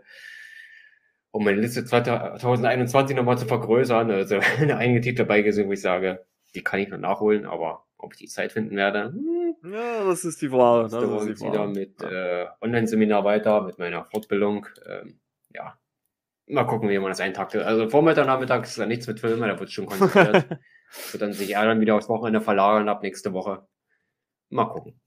Genau. Also, das, wie gesagt, das ist jetzt so mein äh, persönlicher äh, erster Platz, äh, unab äh, also unabhängig auch davon, ähm, was äh, sonst noch so passiert ist. Äh, aber ich habe es halt ein bisschen zurückgestellt, weil halt René einen Film jetzt auch noch auf der Eins hat, ja, den ich auch ansonsten auf die Eins genommen hätte und der ja noch gar nicht so lange draußen ist. Aber äh, René, bitte. Auf welchem Platz hast du den denn gesetzt? Ist er komplett rausgeflogen oder? Nein, nein, nein, nein, nein. Ich habe hab, hab, wie gesagt, nur rausgeschrieben, äh, weil, weil du ihn halt auch auf der Eins hattest und äh, äh, ich wollte halt einfach nicht, dass wir zu viele Doppelungen haben. Deswegen habe ich, äh, aber ich hätte ihn auch auf die Eins gesetzt. Definitiv. Erst auf der Doppel 1, weil ich konnte mich einfach nicht entscheiden. Wie gesagt, dann jetzt kann man ja schon heran, dass es auch vielleicht auch eine Comicfigur sein könnte oder sein wird oder sein muss, wie auch immer. Ja. Äh, ja, Spider-Man No Way Home. Der sieht aus. Der ist mit Justice League teilt, also ich bei mir Platz 1. Ähm, ich konnte keinen benachteiligen, ich wollte keinen äh, bevorteiligen. Nein, beide auf 1, Doppel 1. Und auf dem Podest kann man das dann schon mal machen, zwei auf die einen stellen, ist ja dann genug Platz. Ja, auf jeden Fall. Und die Story kennen wir, denke ich mal. Äh, Peter Parker, er schließt direkt an ans Spider-Man Far From Home. Oh, ich weiß jetzt gar nicht, ob wir jetzt spoilern äh, sollten. Wir haben das gar nicht abgesprochen vorher mit Spider-Man. Ja, gut, wir haben ja auch eine Podcast-Folge drüber gemacht. Also, wir können ja auch darauf verweisen. Äh, da haben wir ja den Film auch schon, glaube ich, hier sehr, sehr hoch gelobt. Äh, hat mittlerweile, glaube ich, auch noch nicht mal 14 äh, Tagen, oder na gut, doch jetzt mittlerweile hat er die 14 Tage voll, aber äh, hat er die eine Milliarde geknackt. Also ist jetzt auch schon der erfolgreichste Film, äh, na, trotz so kurzer Laufzeit, äh, äh, schon 2021. Also hat wirklich alles andere komplett in den Schatten gestellt und ähm, ist dabei noch nicht mal im asiatischen Raum, also in China noch nicht mal gestartet. Also wird wahrscheinlich auch nicht mehr so kommen, so wie ich das ver verstanden habe. Aber äh, das jetzt schon der erfolgreichste Film aller Zeiten hat ähm, natürlich auch ein bisschen ähm, auf die Nostalgie-Schiene so ein bisschen gedrückt. Ne? Ähm, aber wie gesagt, wir haben ja ausführlich im Podcast drüber gesprochen. Wir haben ja eine Folge dazu aufgenommen, ist ja noch gerade gar nicht, noch nicht einmal äh, äh, so lange her. Also hört da einfach auf jeden Fall einfach mal rein. Äh, ich glaube, ein ganz verdienter erster Platz. Ähm, hätten wir, glaube ich, beide nicht damit gerechnet, ne? dass er dann doch äh, so schnell äh, dann so hoch kommt. Äh, ne? Also allein schon vom Umsatz her, aber auch natürlich von der Beliebtheit her. Aber der Film macht halt einfach vieles und alles richtig und ist für mich aus meiner Sicht einfach so die Realverfilmung von äh, äh Sonys äh, Spider-Man A New Universe. Also wo man halt quasi dieses Multiversum aufbricht und äh, als Realfilm hat. Und äh, ja, der Animationsfilm war schon ein Hit. Also bin ich der Meinung, konnte ja eigentlich die Realverfilmung auch nur ein Hit werden. Ähm, und gerade gegen Ende natürlich endlich mit einem erwachsenen, gereiften Spider-Man, ähm, Tom Holland, äh, sehr, sehr gut. Also zwei Daumen nach oben für mich, äh, von mir. ja, und der Far From Home, der war bei mir ja nicht mal unter den ersten Top 5 damals beim Lieblingsfilm 2019. Der hat es damals nicht ganz so weit geschafft. Oh, okay. Aber da hat das No Way Home ganz schön Quantensprung gemacht, ne? Also so weit hochzukommen. Ich will ja immer so Comicfilme außen vor lassen, aber ich meine, die waren so stark, da war kein dran vorbeikommen. Also die überhaupt ferner von Top 3 wegzusetzen. Also, weiß nicht, das wäre denen noch nicht gerecht geworden. Ja, mhm. es sind wieder zwei Comicfilme vorne weg, auf den dritten Nostalgie, mit dem vierten Dune, vielleicht ein bisschen zu schlecht für den einen oder anderen. Auf dem fünften, im Film aus dem Jahr 1983 bei mir, hm. Ja gut, er lief noch im Kino, ne? Das denke ich mal, dann ist es vertretbar. Ja, kann man auf jeden Fall nehmen, klar. Also das äh, wenn er dann so eine so eine Neuaufführung hat, auf jeden Fall. Ähm, klar, man muss halt auch irgendwie dazu sagen, es ist, es ist, wir werden natürlich auch viel mit Comicfilmen äh, zugeballert, ne? Also dass natürlich dann schon der eine oder andere dann wahrscheinlich auch mal in der Top-Liste auftaucht. Ähm, damit muss man nun mal rechnen und es ist ja auch immer so, finde ich auch immer so halt ein persönlicher Geschmack. Ich bin halt sehr Comicfilm-affin, also ich mag das halt einfach. Ähm, und gerade auch äh, äh, Spider-Man No Way Home hat das nochmal mehr angefeuert. Äh, äh, die äh, Post-Credit-Szene war ja quasi auch der, der Teaser-Trailer zum äh, neuen Doctor Strange. Da haben wir ja auch ausführlich, wie gesagt, drüber gesprochen, brauche ich jetzt hier nicht alles wiederzugeben. Ähm, macht jetzt auch schon äh, Bock äh, auf äh, Mai 2022, den dann im Kino zu sehen. Ähm, ich hoffe dann, äh, dass wir natürlich bis dahin nochmal die eine oder andere Marvel-Serie auf Disney Plus bekommen. Ähm, ich gehe mal stark davon aus, dass da irgendwas noch kommt. Äh, angekündigt ist ja Stand jetzt zumindest noch nichts offiziell, zumindest für Januar noch nicht. Äh, mal gucken, wie es dann im Februar aussieht. Und äh, ja, aber ich glaube, man kann schon sagen, dass er auf jeden Fall in der Top-Liste mit dabei ist. Klar, wie du schon auch im Vorgespräch so ein bisschen gesagt hast, äh, hätten wir den einen oder anderen Film noch gesehen, dann wäre vielleicht auch eher so nochmal so ein Charakterdrama oder ähm, eher sowas, ich sag mal, bodenständigeres äh, vielleicht nochmal mit reingerutscht. Aber wie gesagt, wenn ich es halt auch nicht gesehen habe, kann ich halt auch nicht drüber sprechen und äh, meine Top-Liste nehmen. Auch wenn ich natürlich sehe, wie viele äh, ja, Podcaster oder auch andere Filmseiten um uns drumherum, äh, die sagen hier, das ist Top-Film, Top-Serie. Ähm, wenn ich es nicht gesehen habe, kann ich schlecht beurteilen. Deswegen ähm, glaube ich, also ich bin zufrieden mit meiner Top-Liste. Äh, wenn man auch so, so zu anderen guckt, äh, gleicht sich da auch viel. Also ich glaube, geschmacklich läuft man da schon äh, so ein bisschen mit. Und äh, ja, auch gerade du auch mit äh, The Outsiders dann noch nochmal so eine Neuaufführung eines alten Films ist, glaube ich, auch nochmal ein ganz gutes Beispiel dafür, dass man auch mal den älteren Film durchaus nochmal eine Chance geben kann. Ja, das war auch so ein bisschen Nostalgiewert bei mir, weil die Schwester damals äh, Musik- und Filmfan gewesen. Durch sie bin ich ja Filmfan geworden quasi und ähm, die Poster, die an der Wand ah. da dran gehangen haben, ne? Patrick Swayze, ja. Tom Cruise, Outsider, sie spielen damit äh, Poster von Elvis Presley, das ist in dem Film natürlich auch zu hören, was ein Wink mit dem Zaunpfahl und deshalb, ja, ist ja dieses Jahr sehr viel Nostalgie-Schiene bei mir dabei. Ja, weiß nicht, was unbedingt alle toll finden, dass man so Vergangenheit und so weiter, aber gerade in heutigen Zeiten denke ich mal, warum nicht? Wenn es einen Literaturwert hat und äh, nostalgischen Wert zur eigenen Kindheit, ja, warum nicht? Man kann diskutieren, man kann sich darüber unterhalten, wie finden mhm. andere das und ja, ist, denke ich mal, ein Anreiz, um sich ja diskussionsmäßig da zu treffen. Macht schon Spaß. Genau. Schwere jo. Zeiten und äh, wie unterhält man sich am besten? Am besten durch Filme, liest ein gutes Buch oder hört halt Musik. Die Möglichkeiten hat man. Oder geht einfach raus in die Natur. Alles ist möglich. und und man, man kann ja auch in der Natur auch Filme und Serien und auch natürlich Musik mittlerweile erleben. Also das muss man ja auch dazu sagen. Ne? Also äh, rein technisch hat man ja auch die Möglichkeit dazu. Und ähm, ja, das waren so unsere Film- Highlights, äh, ne? also ja, ihr habt schon gesehen, es ist ein bisschen mehr wie eine Top 5 äh, geworden, ne? weil sich halt auch so ein bisschen aufgedröselt hat, äh, weil ich auch versucht habe, so ein paar Alternativen zu äh, Renés äh, äh, Top 5 zu äh, bekommen. Und äh, ja, der gute René hat mir dann halt auch bei den Serien zwei Serien weggenommen, wo ich gesagt hätte, die wären auch mal in meiner Top 3 gewesen. Ähm, deswegen habe ich dann auch ganz schnell umgeswitcht und habe gesagt, Mensch, was, was gab es denn sonst noch so, was mich so ein bisschen ja, geflasht hat äh, äh, dieses Jahr. Und ähm, ja, äh, ich fange mal dreisterweise wieder an, René, wenn du nichts dagegen hast. Und äh, sag mal meine erste Serie, die mir ja, äh, einfach sehr, sehr gut gefallen hat, äh, weil die für mich auch äh, ja, sehr, sehr überraschend kam. Äh, auch wieder keine Werbung, ist im Netflix-Abo enthalten. Äh, Lupin äh, äh, ah.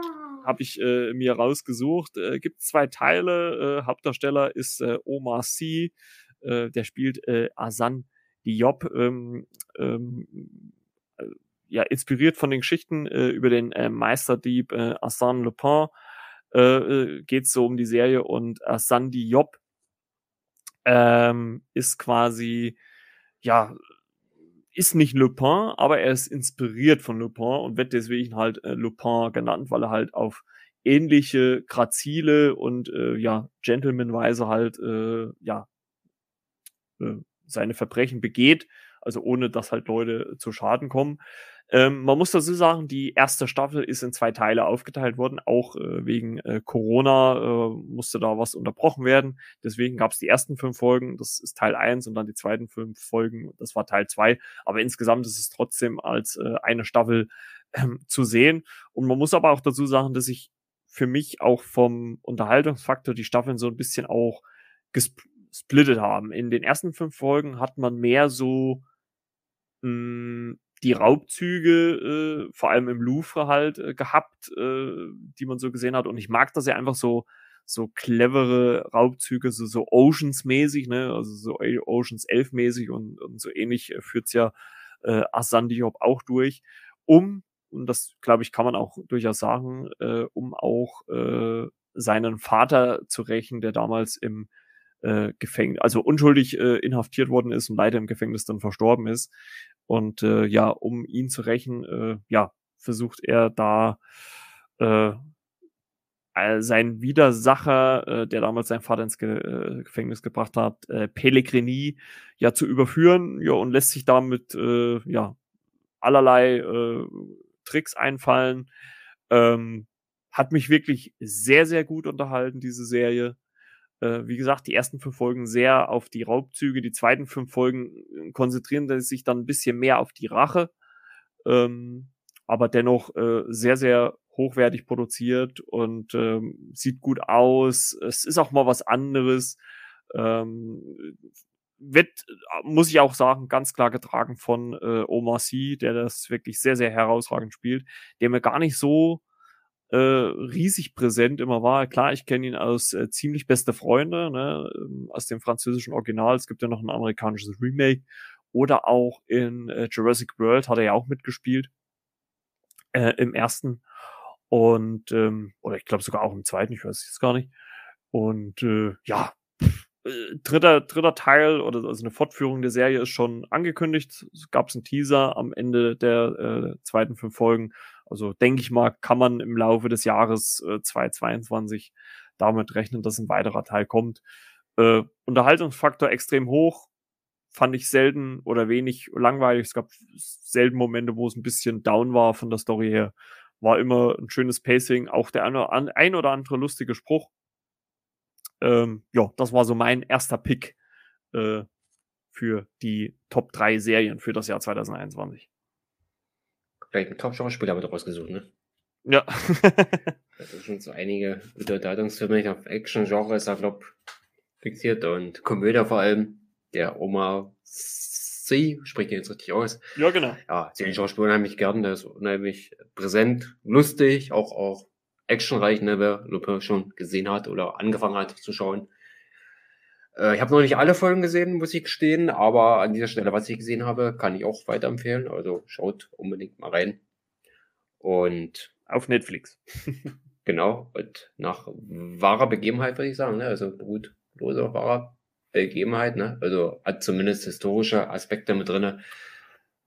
Ja, äh, klar, das ist natürlich äh, fiktional, muss man schon sagen, ne? aber es sind natürlich Anleihen mit dabei. Also man, man bedient sich schon so, äh, ele gewissen Elementen bedient man sich, ähm, ist aber natürlich dann auch so ins aktuelle Geschehen eingefügt. Also es sind einige Sachen abgeändert worden, die wahrscheinlich noch vor Jahren dann ein bisschen anders waren. Aber wie gesagt, sehr, sehr unterhaltsam, ähm, französische Serie, guckt auf jeden Fall rein, äh, ist eine sehr, sehr große Empfehlung von meiner Seite aus. Genau. Ja, René, dann äh, bitteschön, dein äh, erster Wurf bei den Serien. Äh, das war auch ein Tipp äh, gewesen eines bekannten User, äh, User nicht, aber YouTubers. Äh, Grüße ihn raus an Tech Germany, die Serie Invincible. Die etwas mhm. andere Heldenserie, Anti-Heldenserie, wenn man so will, ne? Ja. Die habe ich mir angeschaut. Ja, gut, also, ja, kann man nicht sagen. Heldengeschichte, ja, Superhelden ist sagen wir, es geht äh, definitiv blutiger zu. Also da haben wir den Sohn des mächtigen Superhelden des, äh, des Planeten. Äh, was habe ich da geschrieben? Also, da geht es um einen Sohn, also einen Jungen, der hat halt einen Vater, ne, und der will halt selber Held werden und ist dabei, übernatürliche Kräfte zu entwickeln. Mit den neuen Möglichkeiten ergeben sich aber auch neue Verantwortlichkeiten und Mark muss lernen, also der Sohn, mit dem Druck umzugehen. Und ja, gewisse Dinge, die er macht oder wie er sie halt lebt oder halt umsetzt, die Aspekte, um den Weg, äh, um zum Helden zu werden. Ob das denn dem Vater alles unbedingt dann gefallen wird, ist die andere Sache. Äh, wie sehr steht die Mutter dem Sohn ein und ja, und Meinungsverschiedenheiten dann zwischen Vater und Mutter, was dann den Sohn betrifft. Ja, passiert dann lau Laufe der Staffel natürlich auch, ne? Und ja, ist interessant auf jeden Fall anzuschauen. Sehr vielschichtig, diese Serie. Ich habe gesagt, blutiger, ne? Für eine Oh ja, also, oh ja. Das Marvel Cinematic Universe so nimmt oder Suicide Squad, also da also es ist weitaus blutiger, da geht es noch viel mehr zur Sache. Also ist auch Animationsserie, sei dazu ja. gesagt, Invincible.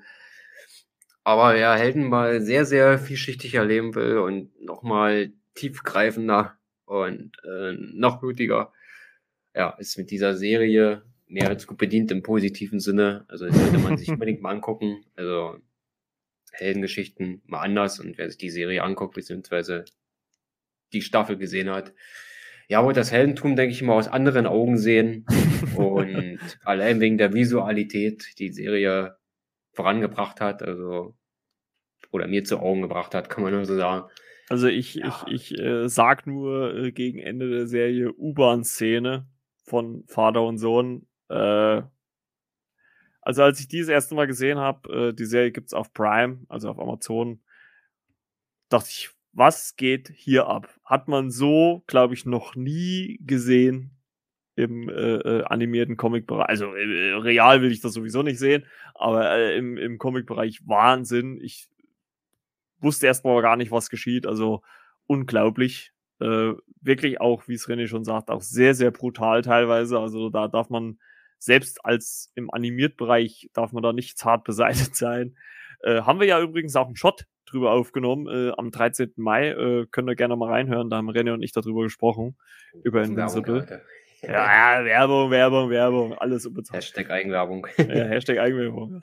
Und also auf jeden Fall eine Empfehlung. Ähm, was man mittlerweile schon sagen kann, eine zweite Staffel wurde bestellt von Amazon, wurde in Auftrag gegeben. Also eventuell ist immer bei sowas, glaube ich, schwer einzuschätzen, wie schnell man da sowas produziert, aber ich vielleicht im Laufe des Jahres 2022 durchaus möglich, ähm, dass das bei Amazon wieder landet. Ähm, ich würde mal, also fällt mir gerade so ein, also würde, würde mal sagen, so von der Art und Weise her kann man natürlich nicht eins zu eins vergleichen, aber so vom, vom Ton her würde ich so in, ein bisschen in diese Boys-Richtung schieben. Ne? Also The Boys ist natürlich eine Realserie, ne? ist keine Animationsserie, aber bedient sich ja auch der Superhelden, ist aber auch sehr brutal.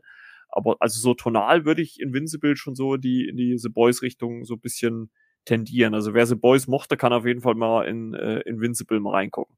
Also ist auf jeden Fall. Das ist auf jeden Fall sehr vielschichtig und aufgrund, mhm. also trotz der Animation, denke ich mal, auch sehr real umgesetzt. Auf, je, auf jeden Fall. Also guckt auf jeden Fall mal rein auf Amazon Prime in der Mitgliedschaft enthalten. Also ist auch ein Original, dürfte also im Normalfall nicht äh, verschwinden aus der Prime-Mitgliedschaft.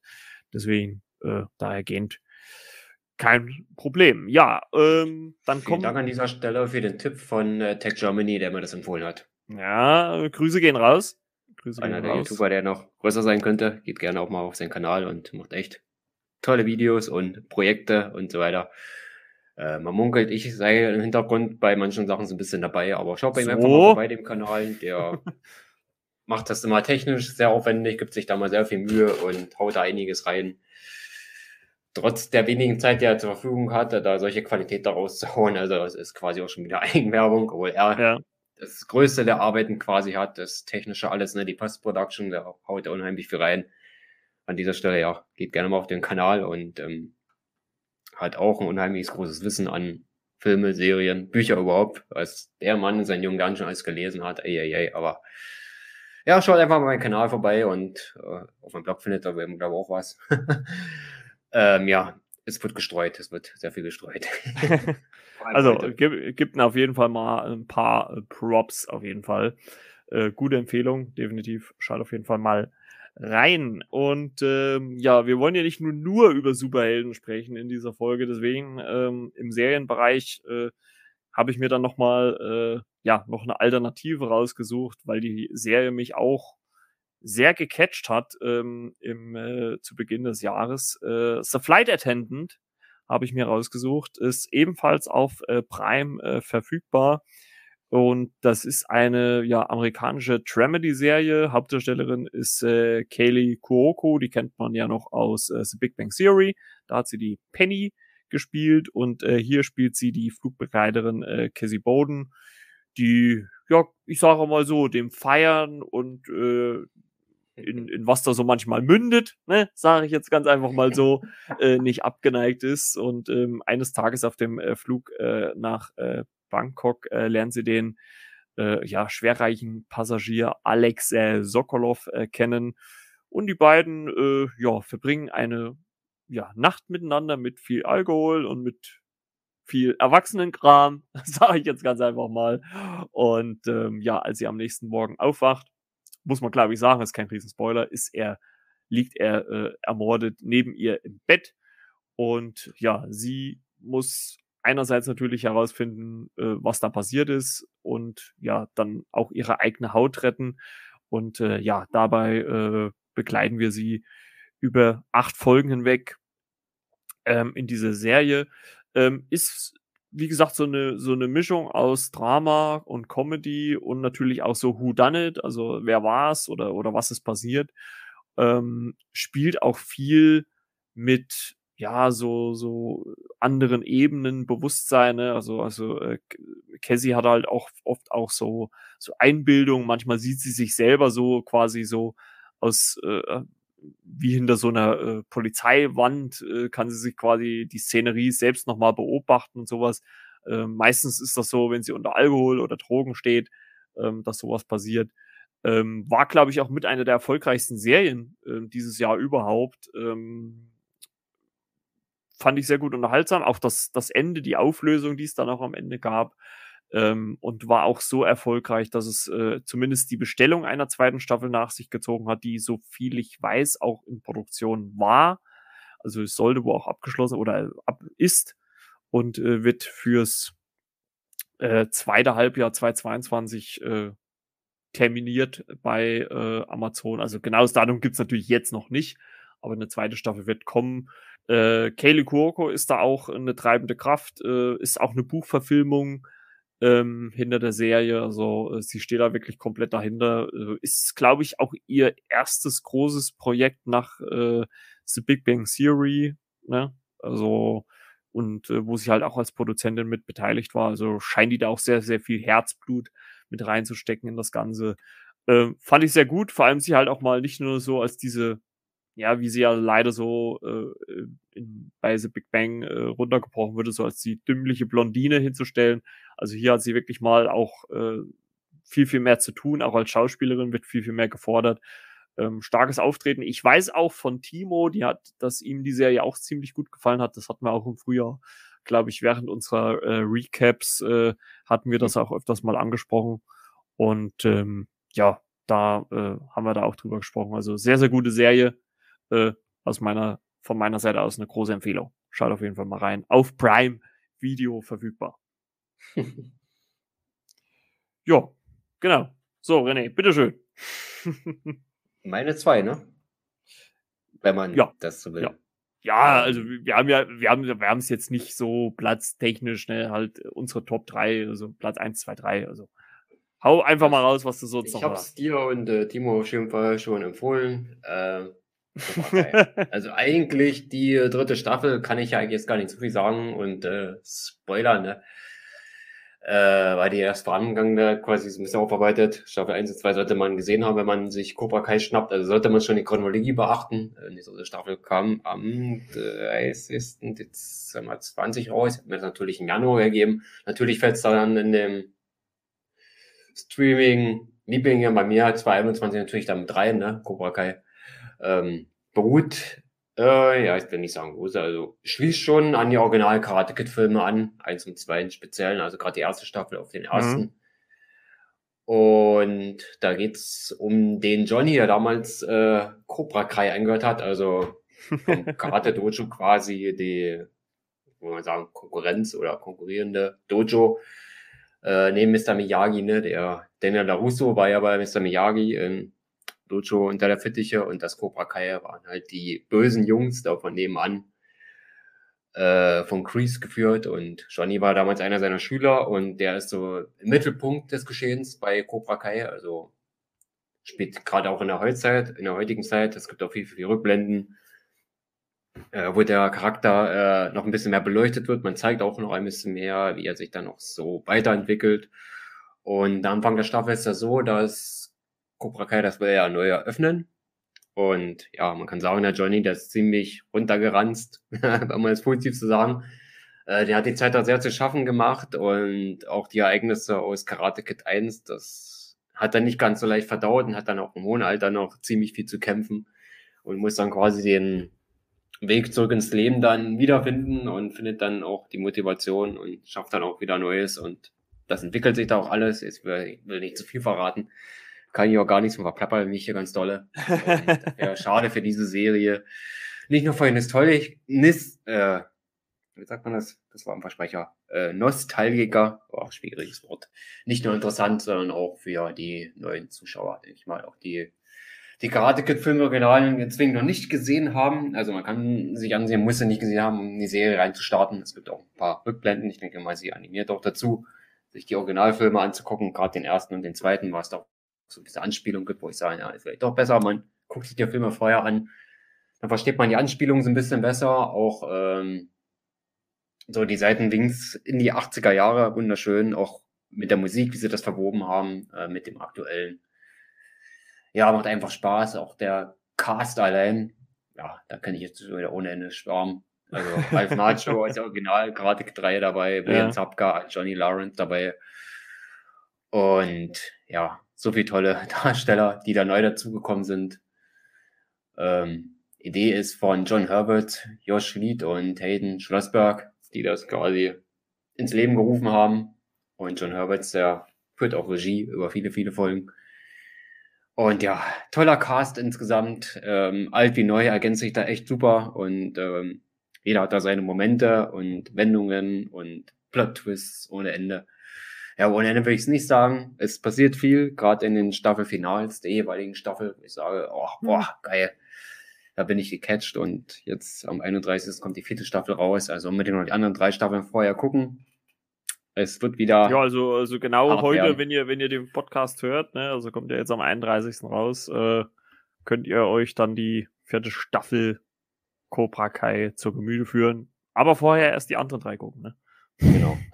Also immer zehn Folgen pro Staffel, also äh, dreimal zehn Folgen quasi und man ist immer so zwischen, ja, so gut 24, 25 Minuten, 30 Minuten, schwankt immer so ein bisschen. Also um die 30, 33 Minuten auch teilweise, ja. Man kann sagen, eine 30 Minuten Serie. Mhm. Mal ein bisschen mehr, aber ein bisschen weniger und es wird viel erzählt, Charaktere beleuchtet, Vergangenheit aufgearbeitet.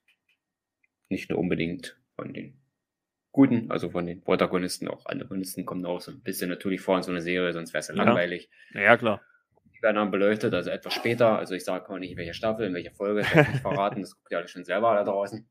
Aber ja, also äh, man, man muss ja auch dazu sagen, sie, die Serie genießt ja einen extrem guten Ruf. Ne? Also äh, ich glaube, jedes Mal, wenn, wenn eine neue Staffel angekündigt worden ist, äh, wurde, glaube ich, die Fanschar noch größer. Ursprünglich ja mal auf äh, YouTube äh, gestartet. Ja. YouTube Red hieß das, glaube ich, damals die angefangen haben damit, wurde dann später von äh, Netflix übernommen. Und äh, wir haben es, glaube ich, auch im Podcast sogar schon besprochen. Ne? Glaube ich, eine fünfte Staffel ist auch zumindest schon in Auftrag gegeben. Ja. Ähm, also, äh, und das ist ja für Netflix auch schon viel, fünf Staffeln. Ähm, also, das zeigt auch, was die für einen Stellenwert für Netflix auch hat. Also auf jeden Fall, ich meine, René hat jetzt die ganzen Punkte, ich brauche jetzt ja nicht noch, noch mal alles wiederzugeben. Äh, ich kann jetzt auch so viel noch gar nicht dazu sagen, weil ich noch nicht eine Folge davon äh, gesehen habe. Ähm, das werde ich jetzt wirklich mal versuchen, nach und nach mal nachzuholen. Ähm, ob ich dann auch gucke, dass ich auch den, den Hype, den, den René hier generiert, auch teilen kann. Das werde ich dann mal sehen. Ähm, aber ich glaube schon, dass die eine sehr, sehr unterhaltsame Serie ist. Und äh, deswegen Renés äh, zweiter Platz äh, bei den Serien. Jo, und ich äh, komme äh, zu meinen äh, Platz eins, äh, den ich halt auch nur genommen habe, weil René mir den Platz eins auch schon weggenommen hat. Deswegen, deswegen habe ich noch eine andere Serie als Empfehlung halt noch mit dazu genommen. Ähm, ja, äh, habe ich auch schon im Podcast erwähnt, äh, möchte ich aber hier trotzdem noch am Jahresende trotzdem noch mal machen. Äh, Only Murders in the Building auf äh, Disney Plus im Star-Bereich ist äh, ja äh, eine Comedy-Krimiserie äh, erdacht von äh, Steve äh, Martin, der auch die Hauptrolle spielt oder eine der Hauptrollen spielt. Ähm, er hat mich, äh, es geht quasi um äh, drei Bewohner eines äh, Apartmentgebäudes in New York, äh, die ja äh, eines Tages äh, das Gebäude verlassen müssen wegen eines Alarms. Ähm, äh, als sie zurückkommen, stellen sie fest, dass einer der äh, Bewohner äh, ermordet worden ist ähm, und die drei ja, erst fremden Personen kommen dann durch gewisse Umstände zueinander, ähm, weil sie äh, alle drei so True Crime Fans sind. Also die sind Fans und also eines äh, True Crime Podcasts und durch diesen kommen sie so äh, zueinander. Ja, und ergründen dann, wie es denn zu dem Tod äh, im äh, Apartmentgebäude kommen konnte. Und äh, das äh, bildet dann so ein bisschen einen Brückenschluss natürlich zu uns, weil wir ja auch einen Podcast machen und die drei gründen dann auch einen eigenen Podcast, der heißt dann auch Only Murders in the Building. Ähm, gibt's übrigens auch, äh, kleiner Fun Fact, äh, gibt's übrigens auch zu streamen, also könnt ihr bei ähm, Spotify oder sonst wo, äh, in jeder Podcast-App, die es sonst noch gibt, Podcast Addicted, Google Podcast und so weiter, könnt ihr euch hören. Da gibt's nämlich auch einen Podcast zur Serie, ähm, auch eine kleine Empfehlung von mir. Ist natürlich auf Englisch, ist ein amerikanischer Podcast, also muss man so ein bisschen äh, sich ein bisschen drauf einstellen. Aber dennoch, ich finde, das war eine extrem unterhaltsame Serie, ähm, allein schon äh, mit der Besetzung äh, Steve Martin, äh, Martin Short und auch Selena Gomez, die oh, da die Hauptrollen, ja, die da die Hauptrollen spielen, sich super miteinander ergänzen. Äh, natürlich hier Martin Short, Steve Martin so ein bisschen die die alten Haudegen, äh, Selena Gomez so für die für die jüngere Generation natürlich ein bisschen was, aber die eine super Chemie miteinander haben.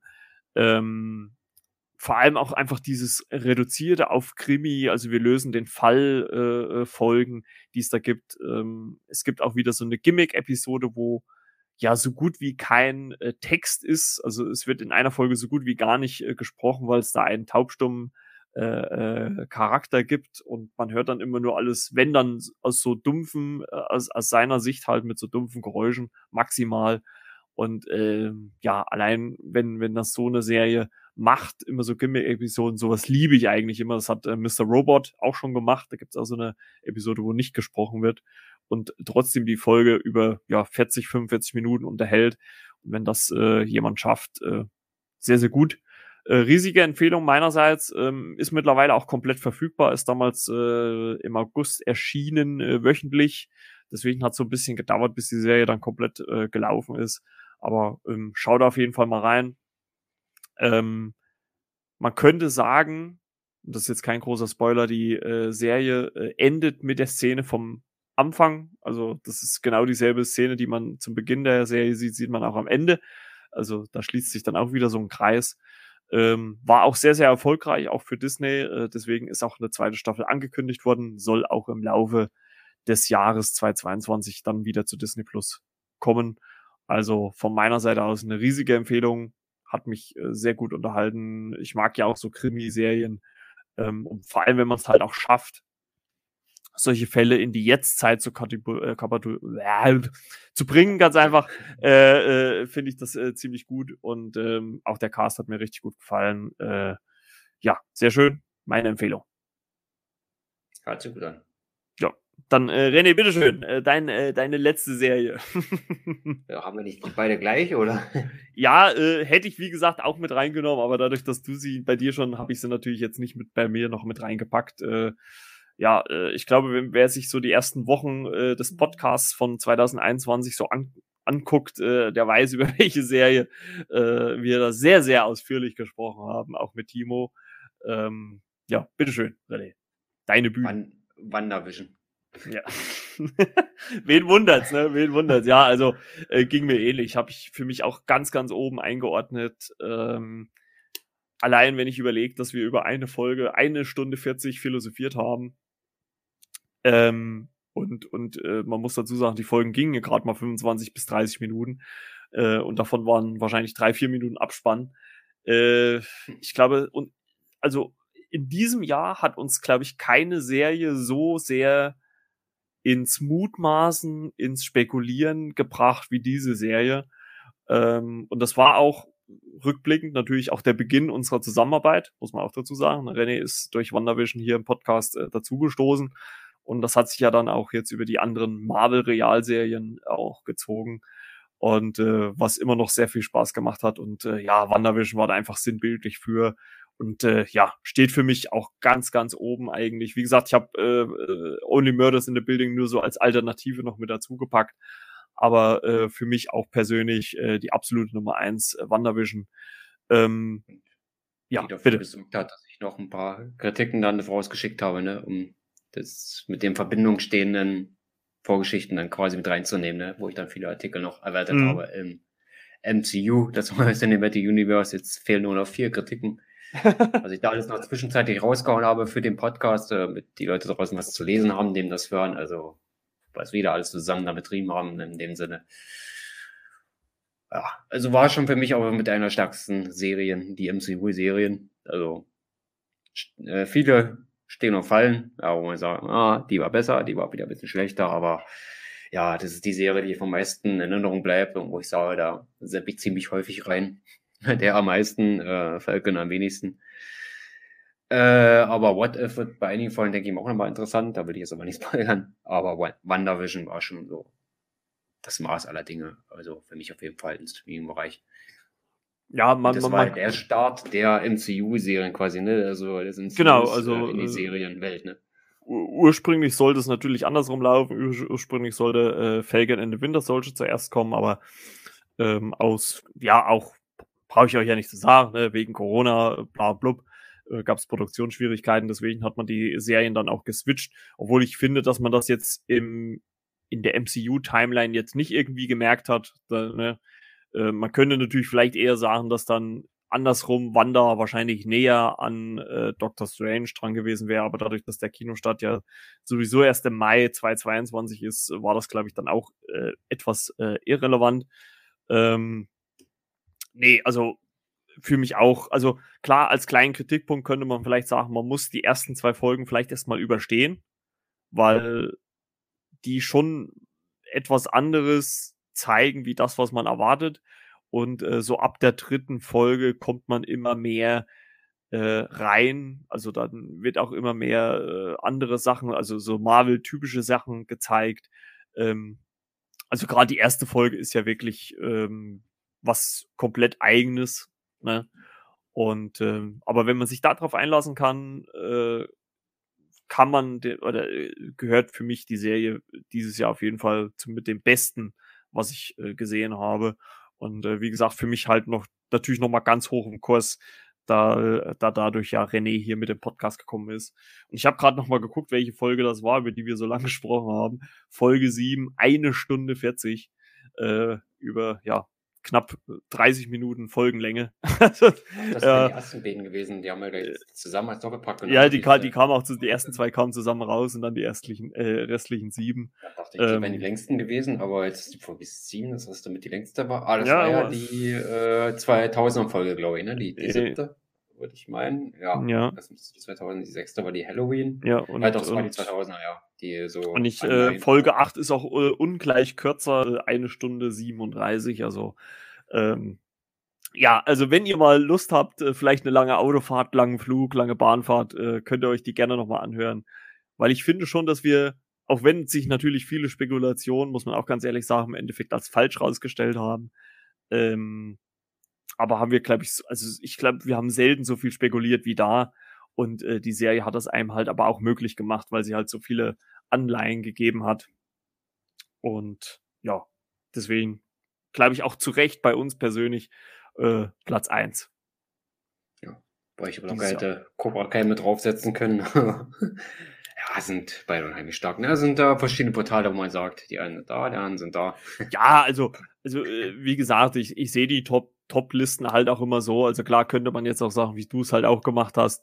Äh, das sind jetzt alles bei mir auf Platz eins, aber äh, nur weil jetzt irgendwas Platz drei ist in der Top-Liste, heißt das ja nicht, dass das schlechter ist wie Platz eins. Also das sind für mich einfach meine Top-Serien, Top-Filme, die ich dieses Jahr gesehen habe. Klar haben die vielleicht dann ungleich untereinander so, ja, den Pluspunkt, den Minuspunkt, aber letzten Endes äh, sind sie für mich einfach das, was mir in diesem Jahr am meisten gefallen hat und deswegen ist es auf jeden Fall in der Top-Liste.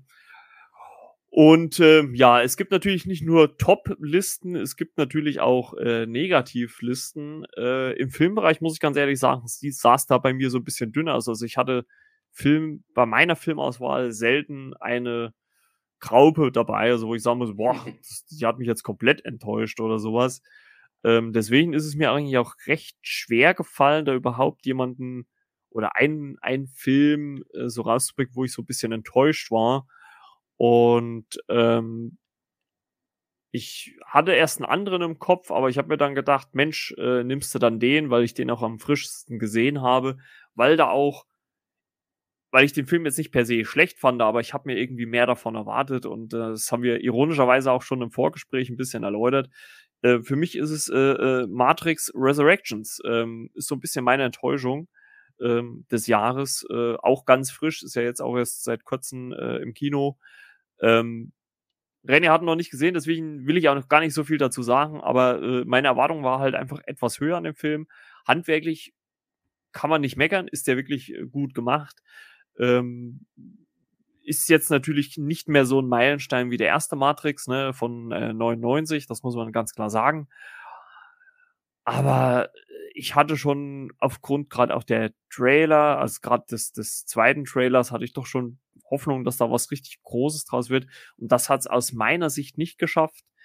Ähm, wie gesagt, ich will René jetzt hier nicht spoilern, aber das war so, ja, so ein bisschen meine Enttäuschung. Da hätte ich einfach mehr erwartet. Ne? Wie gesagt, es ist ein grundsolider Film, kann man sich auf jeden Fall angucken, ist jetzt nicht äh, das Allerschlimmste, aber meine Erwartungshaltung war auf jeden Fall höher. Also die konnte oder hat er zumindest nicht erfüllt. Und deswegen so meine persönliche Enttäuschung war das. Und, äh, oder war Matrix Resurrections. Und äh, welche war es bei dir, René? Bei mir, äh, wo ich muss ja sagen, bei Matrix Resurrection, also der Trailer hat eigentlich bei mir Lust gemacht, wo ich sage, ja, ich gehe mir halt doch angucken. Wo ich dann sage, ja, Matrix ist nicht ganz so meine Welt, aber man erinnert sich, der erste war doch relativ gut. Und ich sage, gut, ich gucke mir die Tage die nochmal an und gehe dann auch in den vierten. Vielleicht räume ich da ein paar Vorurteile aus. Und ja, der Trailer sah zumindest erstmal so gut aus. Mal gucken, was ich davon halten werde. Ich werde mir trotzdem anschauen. Und ja, mal gucken, ob wir gleicher Meinung sind oder ich eine andere habe. Äh, kann man sich da auch. Was auch völlig okay ist. Also muss man auch dazu sagen. Also was völlig okay ist. Ich glaube, das ist immer so äh, persönliche Herangehensweise. Ich hatte eigentlich irgendwie ja, einfach eine andere Erwartungshaltung. Also vielleicht war die auch zu hoch. Vielleicht muss ich da auch so ein bisschen Fehler natürlich auch bei mir selber suchen, aber ja, ich habe ein bisschen was anderes erwartet. Ähm, wurde da, was das angeht, halt ein bisschen enttäuscht. Und weil ich halt wirklich nichts anderes, also mir ist halt kein anderer Film für mich so präsent gewesen, wo ich jetzt gesagt hätte, Mensch, das war jetzt eine komplett Katastrophe. Deswegen, äh, ja, musste ich jetzt einfach nicht, dass Matrix eine komplett Katastrophe ist, um Gottes Willen.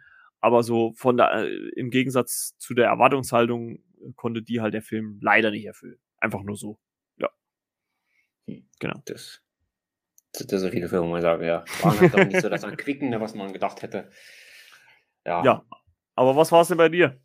Hm, bei mir war es dann, leider Gottes muss ich sagen, äh, Black Widow hatte ich mir dann Oha. deutlich mehr erhofft. Also er war jetzt nicht schlecht, er war jetzt auch keine Vollkatastrophe, aber gerade mit Zug, die ersten zehn Minuten, finde ich, da war er richtig stark, gerade so mit der mhm. Vorgeschichte mhm. mit äh, David Haber, haben wir richtig starken Nebendarsteller.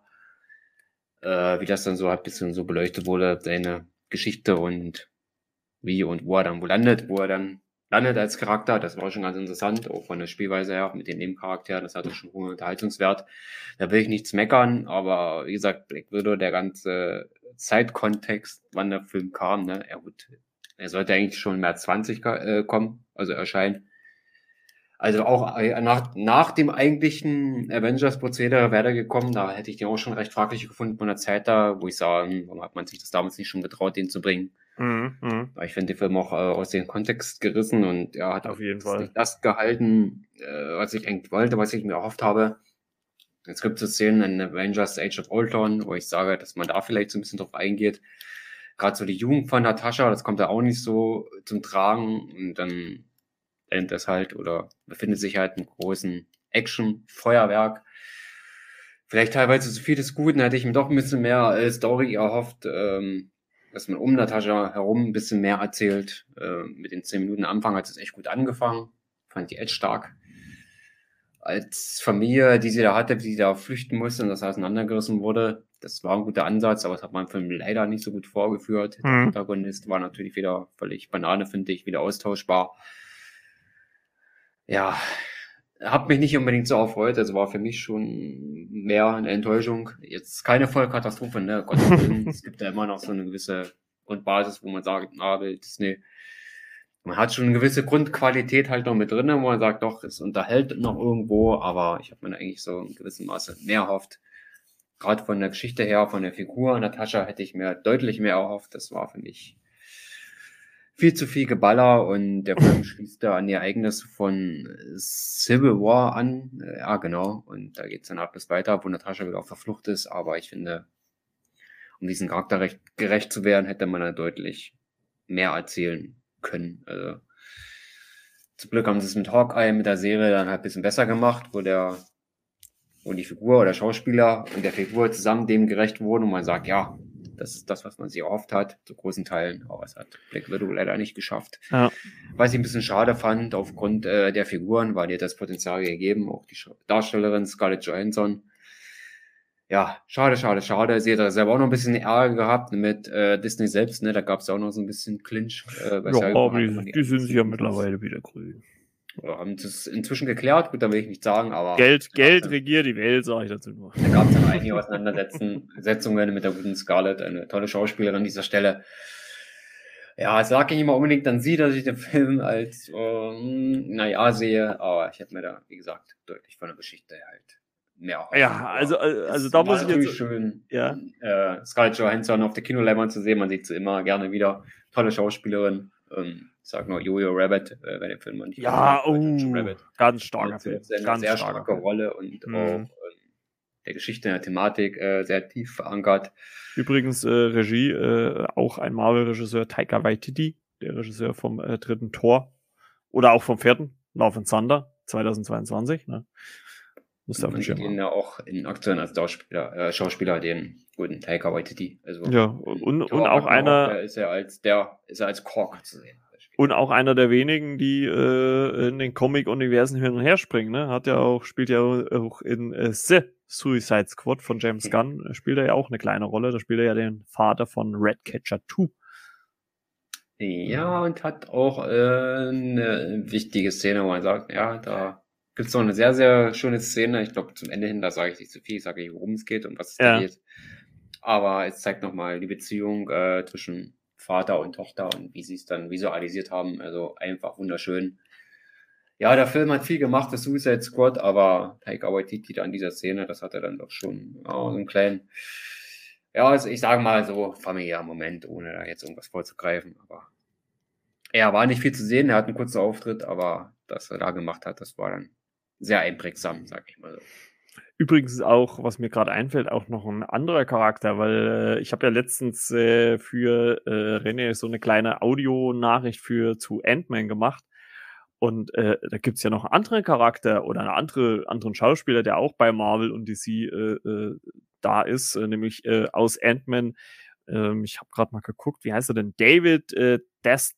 Ach ja, wie heißt er denn? David Dastmalchian der spielt in ähm, Ant-Man einer der Buddies äh, von äh, Louis beziehungsweise von Scott Lang, denn der spielt in The Suicide Squad den Polka Dot Man, also der der Typ, der mit den bunten äh, Punkten da umherschmeißt. Also äh, auch derselbe Darsteller darf auch bei Marvel und DC arbeiten.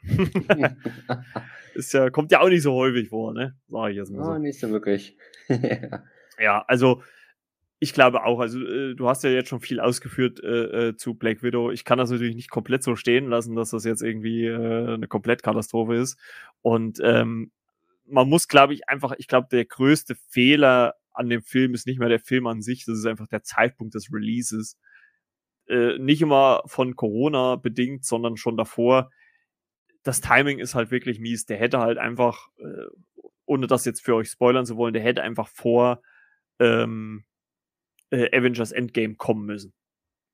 Weil mit den Ereignissen aus Endgame äh, ist das halt wie so ein Nachklapp für die Figur, weil man letzten Endes auch weiß, äh, was, egal was in dem Film passiert, das hat keine Konsequenz für die Figur, weil die endgültige Konsequenz, äh, ne, ohne jetzt viel zu spoilern, äh, erfahren wir in Endgame oder erleben wir in Endgame und ähm, ja, das finde ich halt eigentlich so, dass, dass, was den Film halt so abwertet. Ich glaube, wäre der vor Endgame erschienen, glaube ich, wäre der viel, viel besser bewertet worden als jetzt, weil, wie du schon gesagt hast, er hat seine starken Momente, er hat auch seine starken Charaktere, hat ja auch für uns, glaube ich, auch eine der beliebtesten Figuren überhaupt äh, auf, dem, auf dem Schirm gebracht. Jelena, gespielt von Florence Pugh, die ja jetzt auch in Hawkeye äh, zu sehen war, in Folge 4, 5 und 6. Und ähm, ja, ich glaube, das ist der, der, größte Kritikpunkt, den man halt einfach auch Disney oder weiß gar nicht, ob man es Marvel so machen kann, aber, aber, oder auch Marvel Studios machen kann, dass einfach das Timing dieses Films viel zu spät war. Der hätte mindestens vor Endgame kommen müssen, äh, vielleicht sogar noch früher. Äh, und man muss ja auch mal rückblickend auch sagen, hätte es ja nicht mal einen Unterschied gemacht. Ne? Also hätte man den Film getauscht mit, äh, wie hieß jetzt die gute Dame, mit äh, Captain Marvel, also hätte man einfach die Filme getauscht, wäre es ja genauso noch gewesen. Ne? Also es hätte ja in der MCU-Timeline eigentlich fast keinen Unterschied gemacht. Also hätte man direkt nach Endgame gebracht, hätte das sogar noch fun äh, funktioniert. Ja, ja. Weil man den Bezug zu dieser Figur noch äh, frisch gehabt hätte, ne? Und weil die letzten Szenen, also eine der letzten Szenen von Black Widow spielt das ein bisschen auf Avengers Endgame quasi an, beziehungsweise Infinity War, glaube ich, sogar an, ne? Wo ich mhm. ja, wo ich sage, nach, also spätestens so nach Endgame, da hätte der noch, wo ich gesagt habe, der hätte noch gepasst zeitlich. Und ja, auf gewisse Szenen im Film, ja, vor Infinity War, ja, kann man sagen, passt er, aber wenn man jetzt die einige Szenen zum Schluss dort nimmt, äh, die ich jetzt da im Auge hatte, die eine andere so anspielt, ja, ich denke mal nach Endgame hätte das schon. Ja, gut, aber man muss halt auch dazu sagen, die Post-Credit-Szene hätte man ja durchaus auch woanders dran klatschen können. Also da hätte man ja hier nicht zwangsläufig ähm, den, den äh, Black Widow-Film gebraucht. Die hätte man ja auch bei jedem anderen Film als Post-Credit-Szene laufen lassen können. Und hätte man, also, also, also da hätte man ja rein storytechnisch genau das gleiche gehabt. Ne? Also, weil alles andere wäre ja dann sowieso davor gewesen. Und ähm, ja, naja gut, ist halt so, ist auch deine Meinung, mu muss ich auch ak akzeptieren, ne? aber sehe ich persönlich natürlich nicht so. Ähm, ja, da gab es für mich äh, ja andere Sachen, die da vielleicht eventuell etwas schlechter waren. Ja, ähm, Geheimtipp äh, wollten wir noch äh, sagen und da musste ich echt so ein bisschen nachdenken, muss ich ganz ehrlich äh, sagen, denn ähm, so viele sind mir da gar nicht so eingefallen, beziehungsweise auch die wirklichen guter Geheimtipps sind. Also ich musste da wirklich so meine Übersicht äh, zu dem, was ich so gesehen habe im Jahr 2021 bisschen so durchforsten. Äh, Aber ich bin dann letzten Endes doch auf was gekommen, was für mich so ein Geheimtipp ist. Ist auch eine Serie, ist auch auf Prime, habe ich nicht im Podcast groß erwähnt, glaube ich. Äh, ich weiß nicht, ob ich es vielleicht ein, zwei Mal irgendwo so ein bisschen angesprochen habe. Aber das ist die Serie Cruel Summer. Ähm, ist wie gesagt auf Amazon äh, verfügbar, wo es quasi äh, um zwei Frauen geht. Einmal, gespiel, äh, einmal gespielt äh, von Olivia Holt, die kennt man zum Beispiel aus der Serie Cloak and Dagger, die ist auch bei Amazon noch verfügbar, eine Marvel-Serie, Cloak and Dagger. Ähm, Olivia Holt, äh, die spielt Kate und äh, äh, Chiara Aurelia, das ist eine relativ unbekannte Darstellerin, die spielt Jeannette.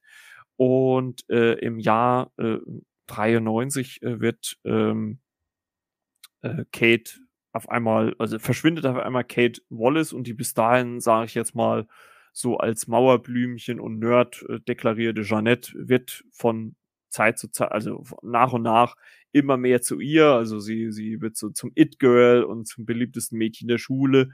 Und äh, man fragt sich halt, was ist mit Kate passiert. Ähm, das Interessante an der Serie ist, und das ist wirklich ein richtig gutes Gimmick, ist, dass sie auf drei Zeitebenen funktioniert. Also sie spielt im Jahr 93, 94 und 95. Und äh, um diese drei Jahre auch ein bisschen auseinanderzuhalten, äh, wurde das visuell gemacht. Also das Jahr 93, nur so als Beispiel, ist sehr farbenfroh, sehr belebend. Ähm, das Jahr 94 ist dann so, ja, eher so natürlich, ohne Filter, sage ich jetzt einfach mal so, äh, vorhanden. Und äh, das Jahr 95 sieht irgendwie so aus, so richtig kalt, also die Farben sind heruntergedreht, alles kühl, alles düster. Und auch die äh, Figuren oder, oder ja, Figurenkonstellation ändert sich dann natürlich dann auch ein bisschen, äh, weil wir dann auf einmal Jeanette dann auch äh, in einem Jahr in kurzen Haaren sehen, wie sie auf einmal ähm, bei einer Therapie ist wegen Alkoholsucht.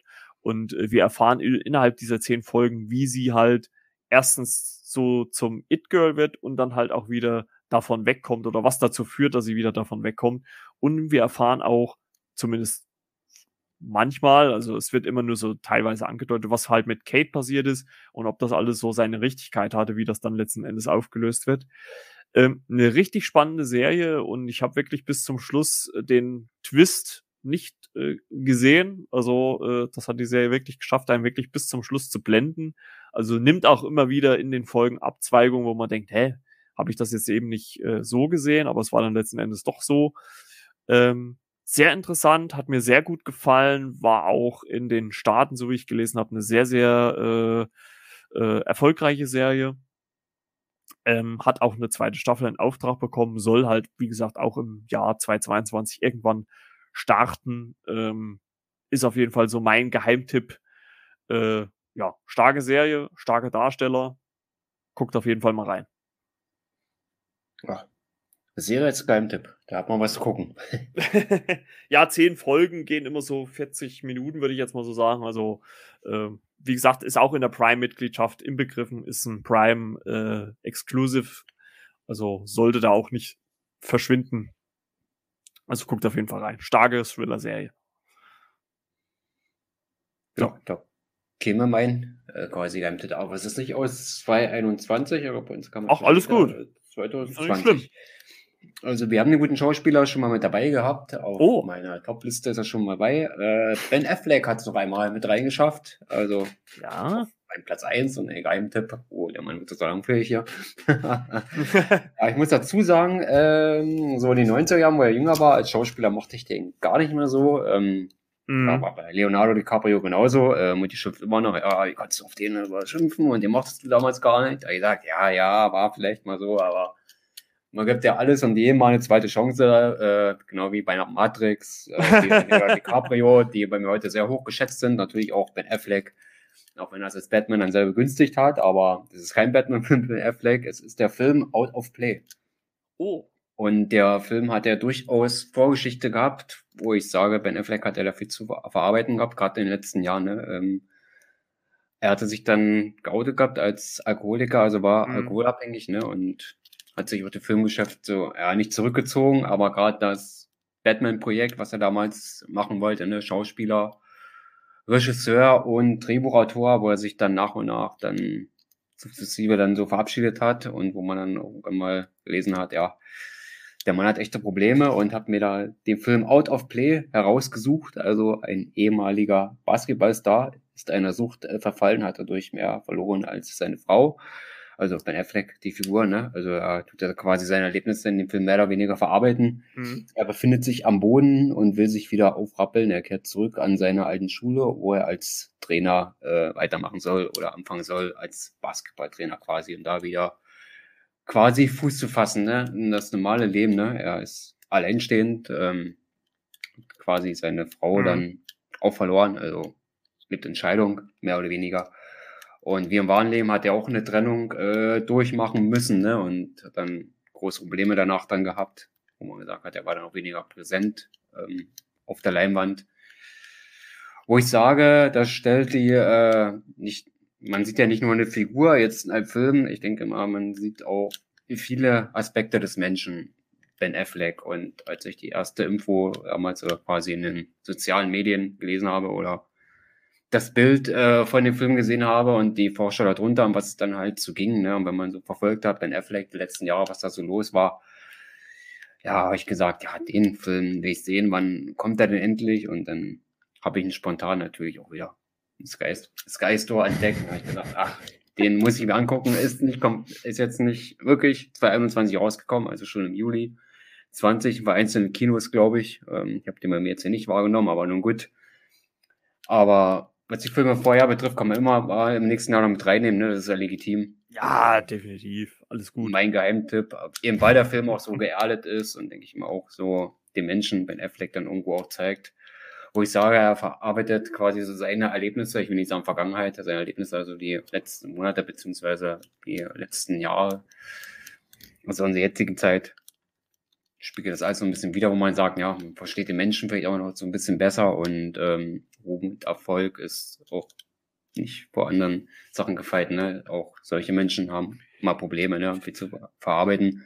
Es passieren Dinge, äh, wo ja. man halt abfällt und da muss man auch erst erstmal rauskommen. Das haben nicht nur wir Autonomalverbraucher, sondern auch solche Stars und man hat es in den Filmen ganz gut verarbeitet, beziehungsweise verpackt und er für sich hoffentlich auch gut verarbeitet, dann als Basketballtrainer. Ich, ich könnte ich könnt mir auch gut vorstellen, dass der Film also ohne da jetzt natürlich auch Näheres zu wissen, ich kenne ja Ben Affleck nicht persönlich, aber ähm, äh, ja. ja, ja, die Nummer verlegt.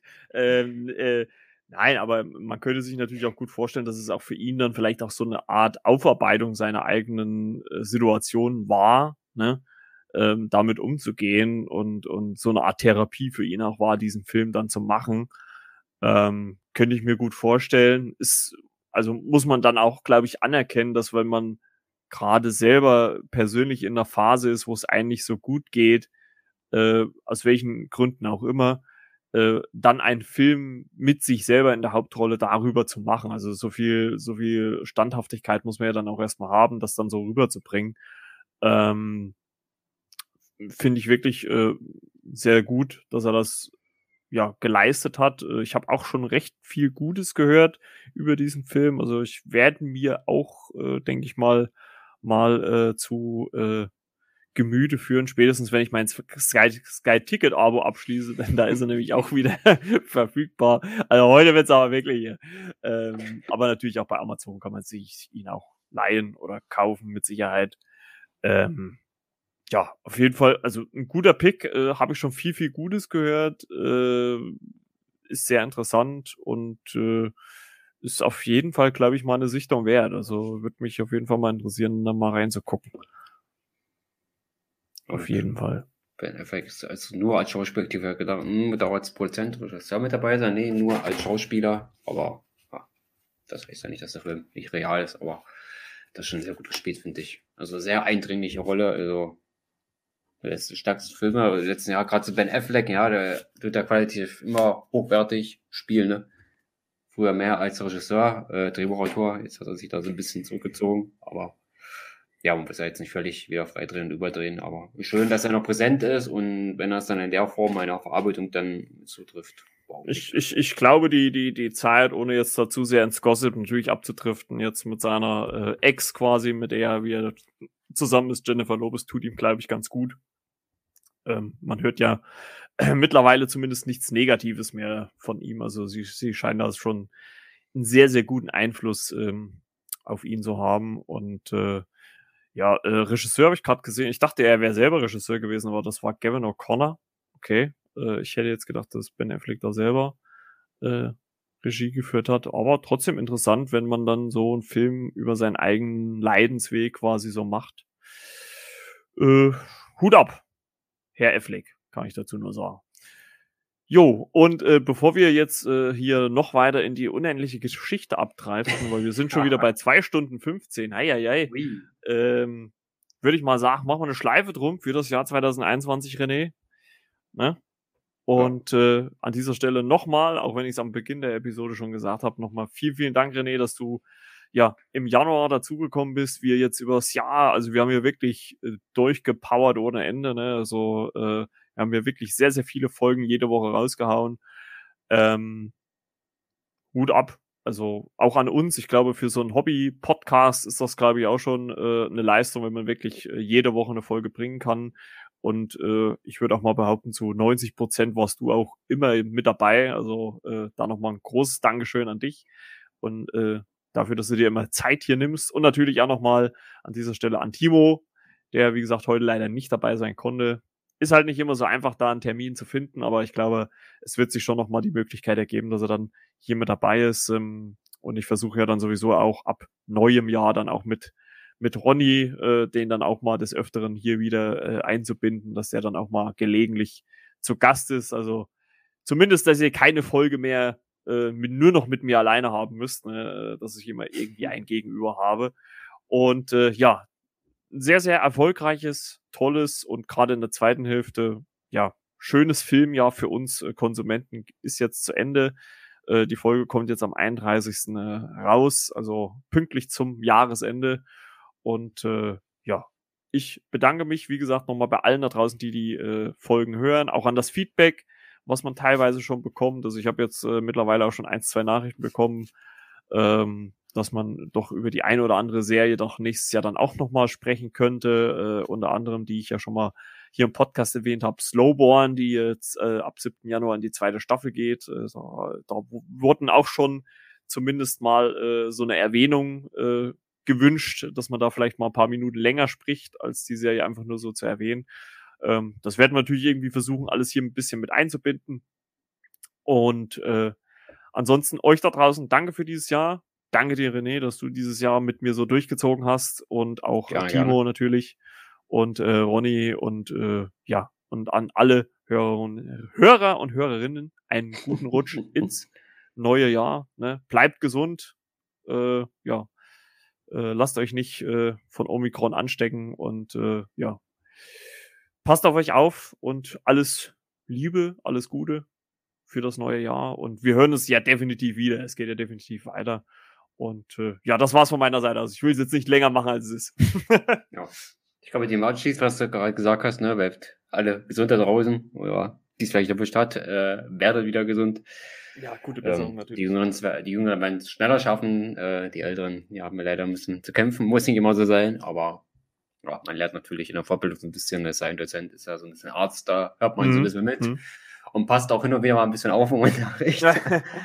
und ja, die Jüngeren äh, von uns, die werden das schon alles ein bisschen besser wegstecken, die anderen ein bisschen weniger, aber wir drücken allen die Daumen, dass alle wieder gesund werden, gesund bleiben, ne?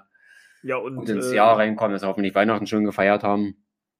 Wenn es vielleicht hätten nicht alle machen können, äh, aufgrund gewisser Situationen. Ähm, ja, hat mich ja leider erwischt. Also mich direkt nicht, aber meine Familie, wo ich gesagt habe, wir konnten dies Jahr nicht so feiern. mhm. Aber gut, dann vielleicht nächstes Jahr wieder und ein paar Familienmitglieder haben schon im Januar Geburtstag, vielleicht holt man es da ja schon nach und ja, ansonsten ja, versuchen wir wieder drüber über das alte Jahr hinwegzukommen. Ähm, ja, Gut. zuzuschließen, das alte Jahr, den Schlüssel wegschmeißen und gucken, dass Ja. was Besseres passiert oder, oder viel besser wird. Ja, wir, wir hoffen natürlich, dass das neue Jahr besser wird. Nicht zu sehr von Negativen anstecken lassen, immer positiv denken nach draußen, also nicht nur die Filmfans, sondern für die Allgemeinheit. Und äh, gerade Zusammenhalt brauchen wir in dieser Zeit umso mehr, um das alles zu überstehen. Wahre Worte. Wahre Worte. Und ja, bleibt uns trotzdem gewogen, auch wenn es stressig wird. Und Ja. ähm, ich hoffe auch diese langen Folgen hören sich die Leute an. man kann sich ja aufteilen. Das ist ja der Vorteil beim Podcast. Ne? Man muss ja nicht am Stück. Generation, sagt man so, die können sich ja nicht so viel konzentrieren, wenn man so sagt, so ein normaler Schüler, ja, in der Schule auffassen, so 20 Ja. Minuten, dann schalten sie ab. ähm, Ja.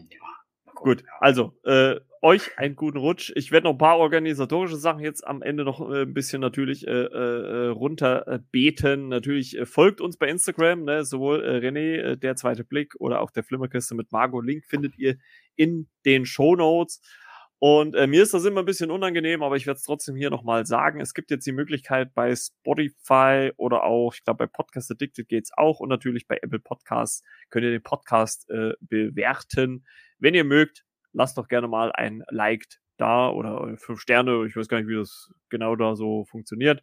Und äh, ja, vielleicht auch ein Kommentar, wenn ihr uns schreiben wollt. Kritik könnt ihr natürlich auch gerne schreiben. Vielleicht, wenn ihr anderer Meinung seid, äh, ob ihr Oh, sagt, ja, gerne, äh. Matrix äh, Resurrection ist ein Meilenstein der Filmgeschichte, dann schreibt mir das gerne.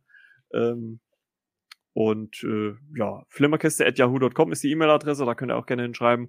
Und äh, ja, wir wollen jetzt mal ein bisschen zum Ende kommen, deswegen nochmal, also guten Rutsch ins neue Jahr, bleibt gesund äh, und äh, wie gesagt, alles Liebe, alles Gute, macht's gut, euer Margot. Genau. Grüße auch an Timo da draußen und 222 sind Mandalorian und Cobra Kai gucken unbedingt. Timo, So wenn du Zeit aus. hast. Ab geht's. Bis denn dann. Ciao, ciao. ciao, ciao.